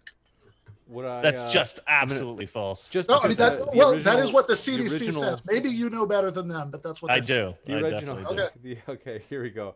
Uh, let's see. Next, this one comes in from Sleepy Dan, who says Democrats called Trump's early travel bans xenophobic and racist. Exactly. We could have lost so much more time or so much more to COVID without them. Gaslighting at its worst. Yeah, I understand why Trump supporters cling to this like the last little. Uh, I don't get it. He took action. Crash, what is clinging to? In a, in a, in a crash. I don't understand how he's clinging to though. He's taking action early. Can, that they can cling to to claim that Trump was actually on top of this when everybody knows certainly polls show most Americans know, common sense tells us, the facts tell us that the Trump administration response to this has been a disaster. Now, it certainly is true that a lot of the rhetoric about China was xenophobic. It's certainly true that uh, that China, in many ways, how was, was it xenophobic? Was, how was it xenophobic? That, Explain that, that, to me. I want. That, I want to know what that uh, means. It's certainly true that uh, the uh, that the selective uh, focus on China was beside the point, largely as far as stopping the spread, given where most of uh, the infections were actually coming from at that point. but saying, "Oh, uh, there were you know there were Democrats who criticized him for uh, for doing this one thing." The question is, why was there? Why uh, did uh, did he drag his feet for so long? You could find yes, lots of Democrats who I think deserve lots of criticism for dragging their feet, not as long as he did. Uh, and why is it uh, that there was no attempt? to do what we know is the only serious solution to do a serious nationwide lockdown, could propose legislation not to do that, absolutely would not be unconstitutional, and use that lockdown as an opportunity we, to implement the kind of test and TED trace regime. Yeah, hindsight is 2020. Okay, let, let, let, let, me read real we, quick. Just let me read on. this. We, we have so many questions. I, I, hate to say that we we really probably should just okay, sorry. do one right, response per question. Yeah. Uh, given that that one was for Ben, I, I, think it's a good chance to move to the next one. Anthony M says, "Would either of you advocate for using phrenology or augury to determine voting eligibility?" Isn't phrenology like the study of the human skull? Right. and augury, I think. I don't. It, go ahead. I don't quite understand uh, the question is it a I, joke? I, I, I, think I think he's being snotty. He's talking yeah, about res- res- res- restricted voting to uh, more intelligent people. Uh, no, no. oh, so okay, I, I think there's this confusion about when I say educated people should vote and not and uneducated people should not vote. Uh, that doesn't mean smart people should vote. That doesn't mean smart people should vote or stupid people shouldn't vote. I don't think there's a really good way of determining how smart somebody is or how stupid somebody is. I've met plenty of people that went to Berkeley that are complete idiots. Uh, I've met lots of uh, I've met lots of people that never went to college that are brilliant. Uh, this idea that I mean, if, if everybody's going to take an IQ test, I suppose we could determine it that way. But that's a little bit. Um, eugenicist, I guess.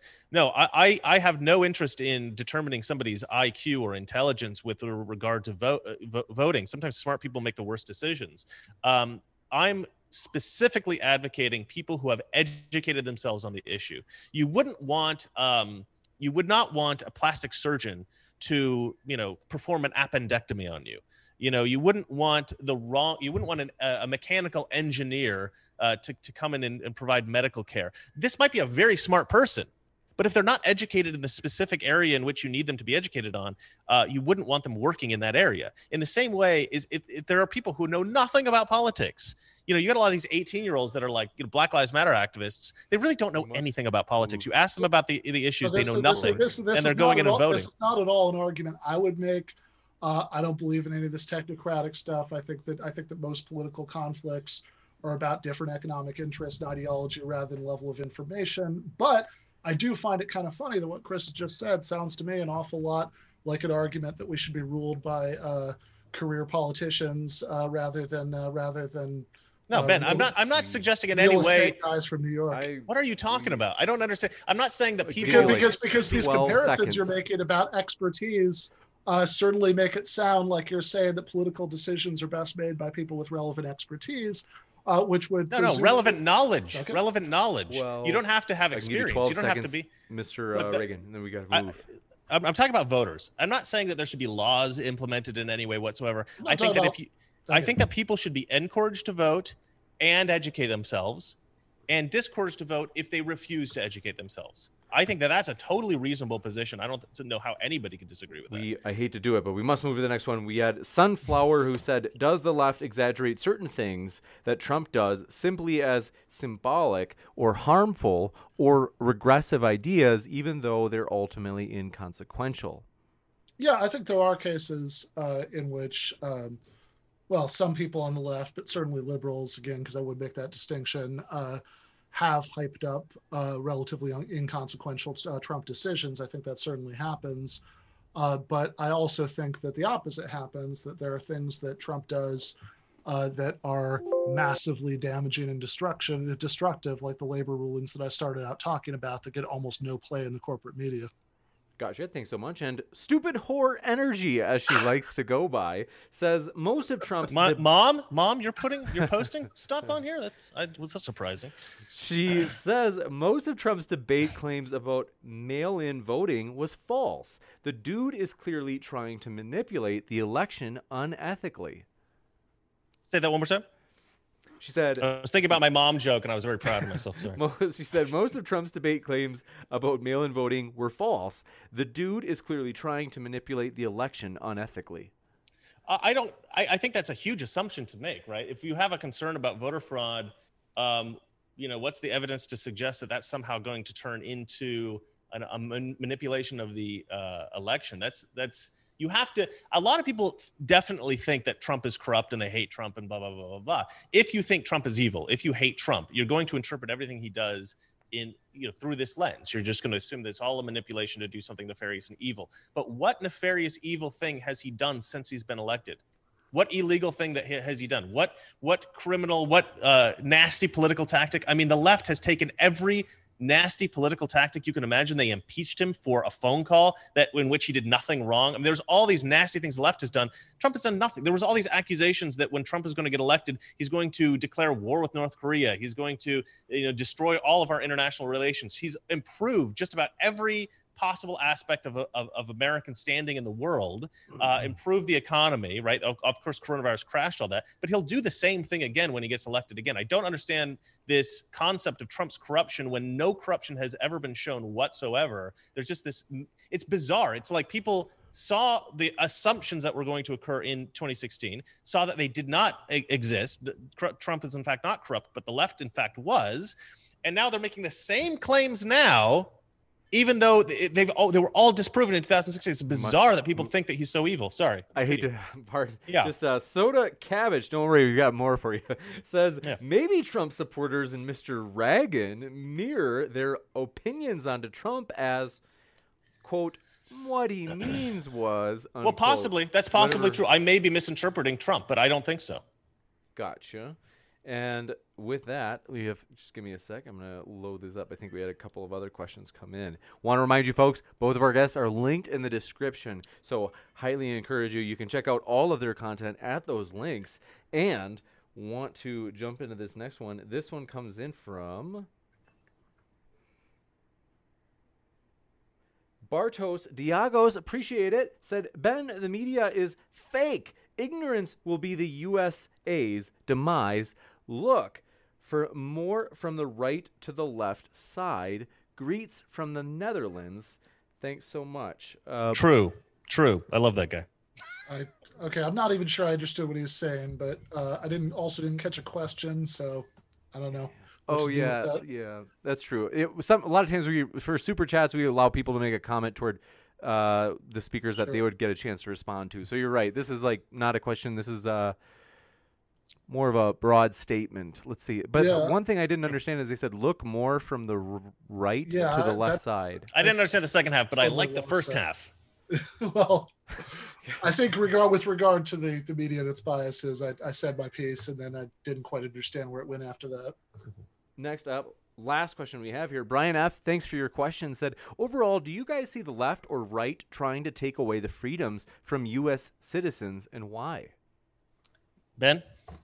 Uh, well, I think that uh, depending on on which freedom uh, that we're talking about, I think that some of our most important rights are rights in the workplace, uh, which is where we uh, we spend uh, half of our waking hours. Uh, and I spent a lot of my opening statement. You are so old school going through- socialist. It's going hilarious. through a litany of ways in which uh, the Trump administration uh, has undermined the rights and protections uh, of uh, of working people. Give me an think that- example. Really? Okay. One. I, I okay, sure, absolutely. Uh, so uh, we can look at, uh, for example, the uh, the co- uh, COVID era, sorry, uh, NLRB rulings, uh, where um, where it's uh, Trump's NLRB has ruled that employers uh, are not obligated to bargain over paid sick leave and hazard pay. Uh, this is in places that are already union shops. Uh, employers are also uh, free from having to bargain uh, over a um, over a uh, uh, temporary closure, and most disturbingly, uh, the Trump-appointed board uh, has declared that speaking out against your company's COVID safety procedures is not protected speech. In other words, you can be fired for raising concerns during a deadly pandemic. This is in addition to what I mentioned earlier about using COVID as a pretext uh, to stop uh, elections, to certify uh, to certify new unions. This is in addition to rulings from Trump's NLRB that, for example, uh, when you have public spaces uh, that are still part of an employer's property, like the area outside of a grocery store where you might see the Salvation Army, uh, in the past, uh, unions had to be allowed to use those public areas that were open to other groups in order to give workers information about, for example, a union they're trying to organize. Uh, that's no longer the case. Another example would be a Trump executive order about uh, about federal employees, uh, you know, probably, you know, making it harder uh, for shop stewards to file grievances. So yeah, there's a long list of these things. Also, if we're not, if we're going to look outside of the workplace, already mentioned Julian Assange. Where I was very happy that you know that Chris agreed that that is indeed uh, very bad. Uh, what's uh, what's happened there?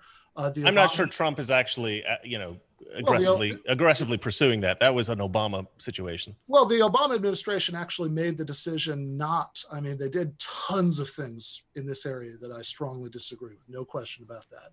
I think I think in a lot of ways it was very very bad on the national security, civil liberties stuff. But they did make the decision not to seek uh, extradition uh, of Assange uh, on these on these charges, which doing so dramatically undermines uh, freedom uh, freedom of the press. If you can if you can go after uh, a foreign journalist for encouraging uh, the uh, the leaking of information that's classified within the United States, that really really undermines our ability as Americans to find out bad stuff that our government is doing uh, that we might uh, that we uh, that we might want to look at. So I think that those are both areas uh, in which in which the the Trump administration has has really undermined our freedoms. I also think that the that the encouragement of really heavy-handed uh, responses. I'm not talking about riots and looting here, uh, but to, in the overwhelming majority of cases, peaceful protests, which has included lots of attacks on journalists uh, by, uh, you know, by riot cops and the way the Trump administration by rioters, I think you mean by riot cops. By rioters. You know, that is not at all what I mean, Chris. They have a. No, I uh, have friends that are in there getting physically attacked by rioters. Okay, so both things can be true that there are that there are in fact cases uh, where you know where I don't think that was have, intentional. Have, have, attacked have attacked journalists. There are tons of cases. I don't think that's completely irrelevant anyway. Trump isn't going out attacked, physically attacking the media. Well, for, no, he's covering the National Guard to do that. But in no. any case, uh, yeah, I think that the I think that uh, as in many areas, I think when it comes to national security and civil liberties stuff, I think Biden is nothing to write home about. I think Trump is a disaster. Okay, let me answer this in one minute. You took, I think, 16 hours to answer that question. I will. I will just really quickly. Uh, okay, that was very convoluted. Oh and shit! Un- I got un- another 16 hours in me. All right.